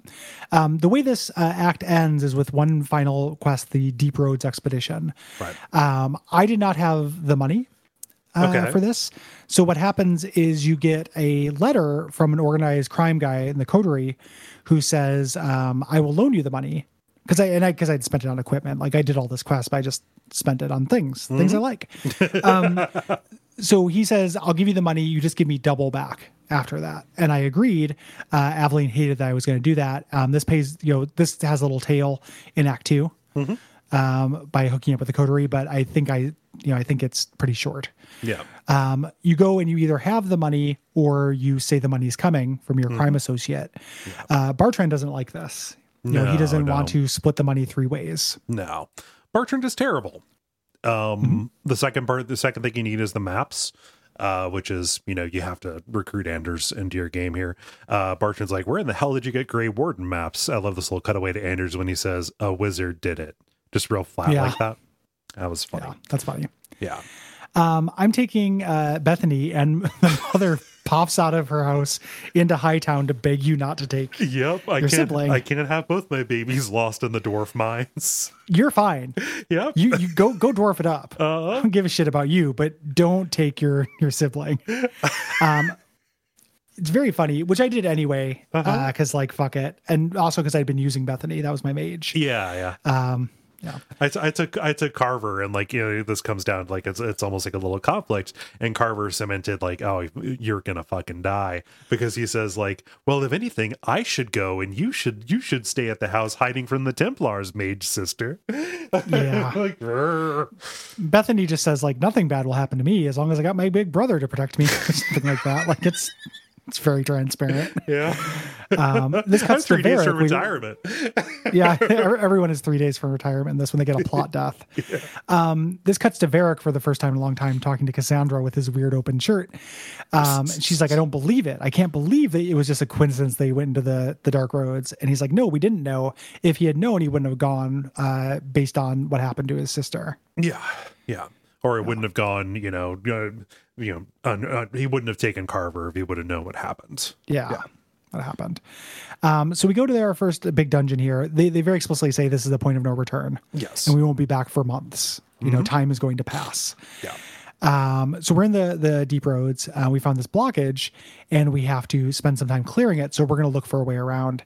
Yeah. And the merchant dwarf from Dragon Age Origins had also shown up uh, Yeah. here, and he's going with us at this point. Um, like boy, I get the sense that like there are Dragon Age fans who really love this this character and his son. I have a hard time with him. I don't like the voice actor, and I hate Sandal. yeah Uh, and I hate the joke about somebody just being kind of simple in the head and just saying the same thing over and over. Uh, I hate the delivery. I hate his stupid face. really Like, really it could like the only the, the only thing that the only character who gets away with that is max haas yeah, Max Haas is great. yeah Sandal is just like a shitty Max Haas. yeah Uh, you know, and it just like the joke that he just goes enchantment, Mm-hmm. uh, like you know, like a cookie monster or whatever is just fucking dumb. yeah I, I hate him. yeah Uh, in Dragon Age Origins, he just decided like you're on a camp. He's like, I'll be your personal merchant. Uh-huh. You can be my economy. Click, you know, and I'll be your economy. Here it makes less sense. He eventually also starts living with you. Like this guy just pops from plot character to plot character. Like you end up owning this guy and his son. It's weird. um, he will always be your personal merchant. uh-huh You know, extremely strange. But he says, like, find my son. This is not optional. Like, you have to do this because his son's on the critical path. yes yeah uh, this is a long dungeon you're going to be going down uh kind of these uh, long stretches of deep roads uh fighting lots of dark spawn there's a little bit of variety to these guys um just Yeah. a little bit uh you're getting like things that used to be like mini bosses are just kind of thrown into regular combat this felt like an appreciable step up also having a dungeon that is longer than 10 minutes felt good to Yeah. me Yeah. It's still, you're still not doing that kind of like planning section, you know, where you're like making long term choices, managing your rest versus your spells. Like everything just Right, right. refreshes, every encounter is fresh. But it does feel like there's a greater sense of place. Like yeah it's a step up in terms of interest and challenge. And the boss is good, yes um, which uh, we'll talk about. Yeah. Uh, you find Sandal right away. Uh, he used his you know he, used his runes to slaughter a ton of darkspawn and also uh, f- f- froze an ogre. Yep. Uh, but that was not enchantment. They did that, and that's played as a comedy beat. Yeah, I didn't get that joke. Is it just I didn't either. yeah I, I don't know. I was like, man, somebody thinks this is super funny. yeah So there's an ogre that just pops up that we have to kill, and then we also fight a dragon. Um, this is tough, but these are not the bosses right of this. Um, we get to the mother lode. This is this thaig, which are like a dwarven uh, zone um, that predates even the first blight. Um, this is very ancient, and it has, uh, you know, even uh, it has these massive lyrium deposits. yeah it's just like laced around the walls. Yep. Yeah Uh, and we get there, we find this idol made of lyrium here, uh, and Hawke gives it to Bartrand, who locks you in the vault. like the, No. like everything short of like his eyes glowing happens. Yes, like as it's, this it's very my precious. yeah. Did your hawke slide down the fucking banister? Um, I can't here recall. because mine did, But and yeah, like to try to get to the door. It's so, it's one of like it's a classics of game. Like it made me wish that I was playing this on PS4 so I could just like have gone to record. uh huh.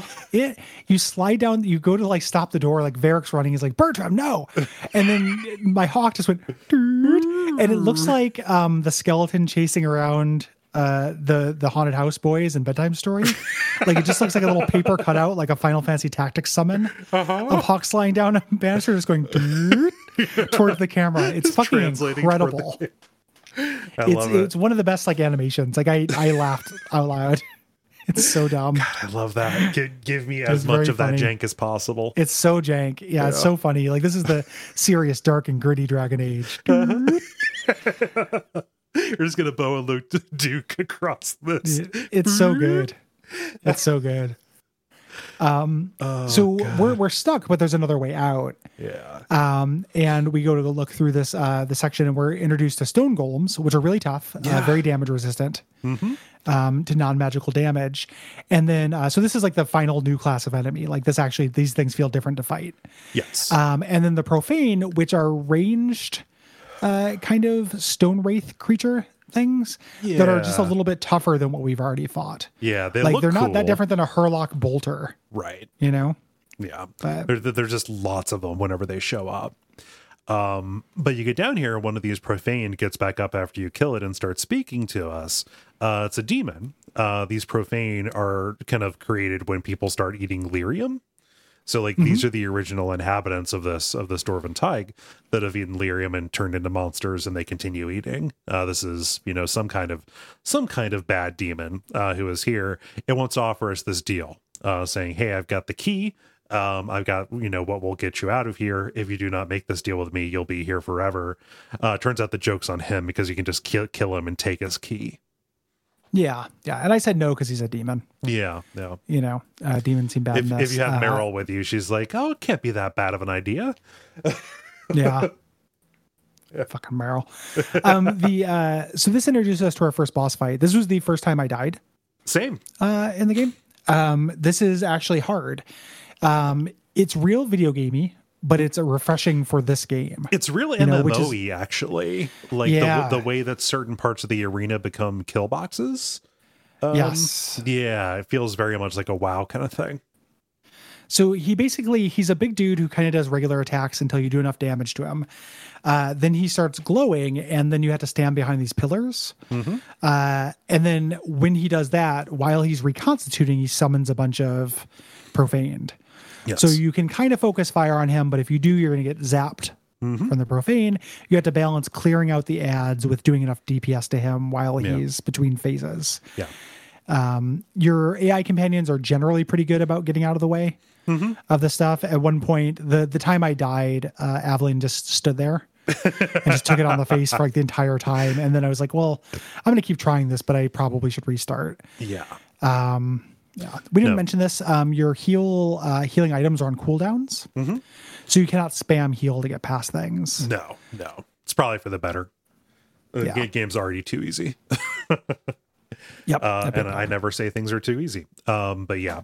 Uh, for like I got down to it was just it was just me as a mage and Anders um at the end of this and we just th- there was no way that we were going to go uh that we were going to beat this i just beat my head against it and i was like no i need to reload because i actually need dps on this yeah, yeah it's a good fight yeah. This is good.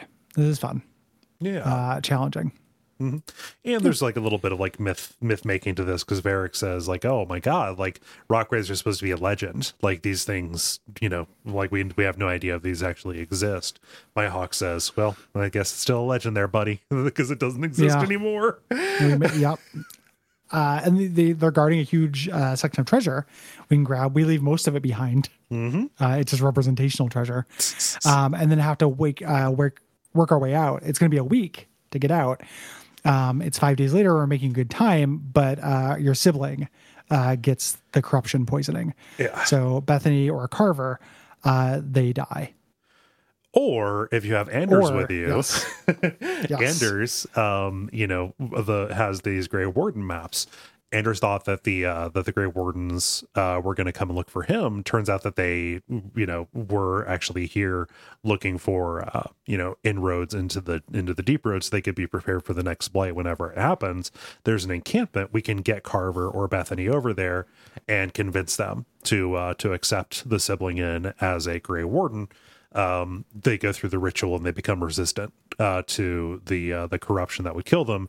However, this also means being inducted into this you know secret soldier brotherhood, and you're not going to be able to see them like they're immediately cons- conscripted. But it's a choice between them dying or you know living, and Yeah. I chose to press them into service. So What's really interesting is that if you didn't play as a mage, you're way less likely to have Anders with you, have Anders and Bethany. yeah, You know, so the, the it's just like it's kind of stacked against Bethany and stacked towards Carver to have this fate.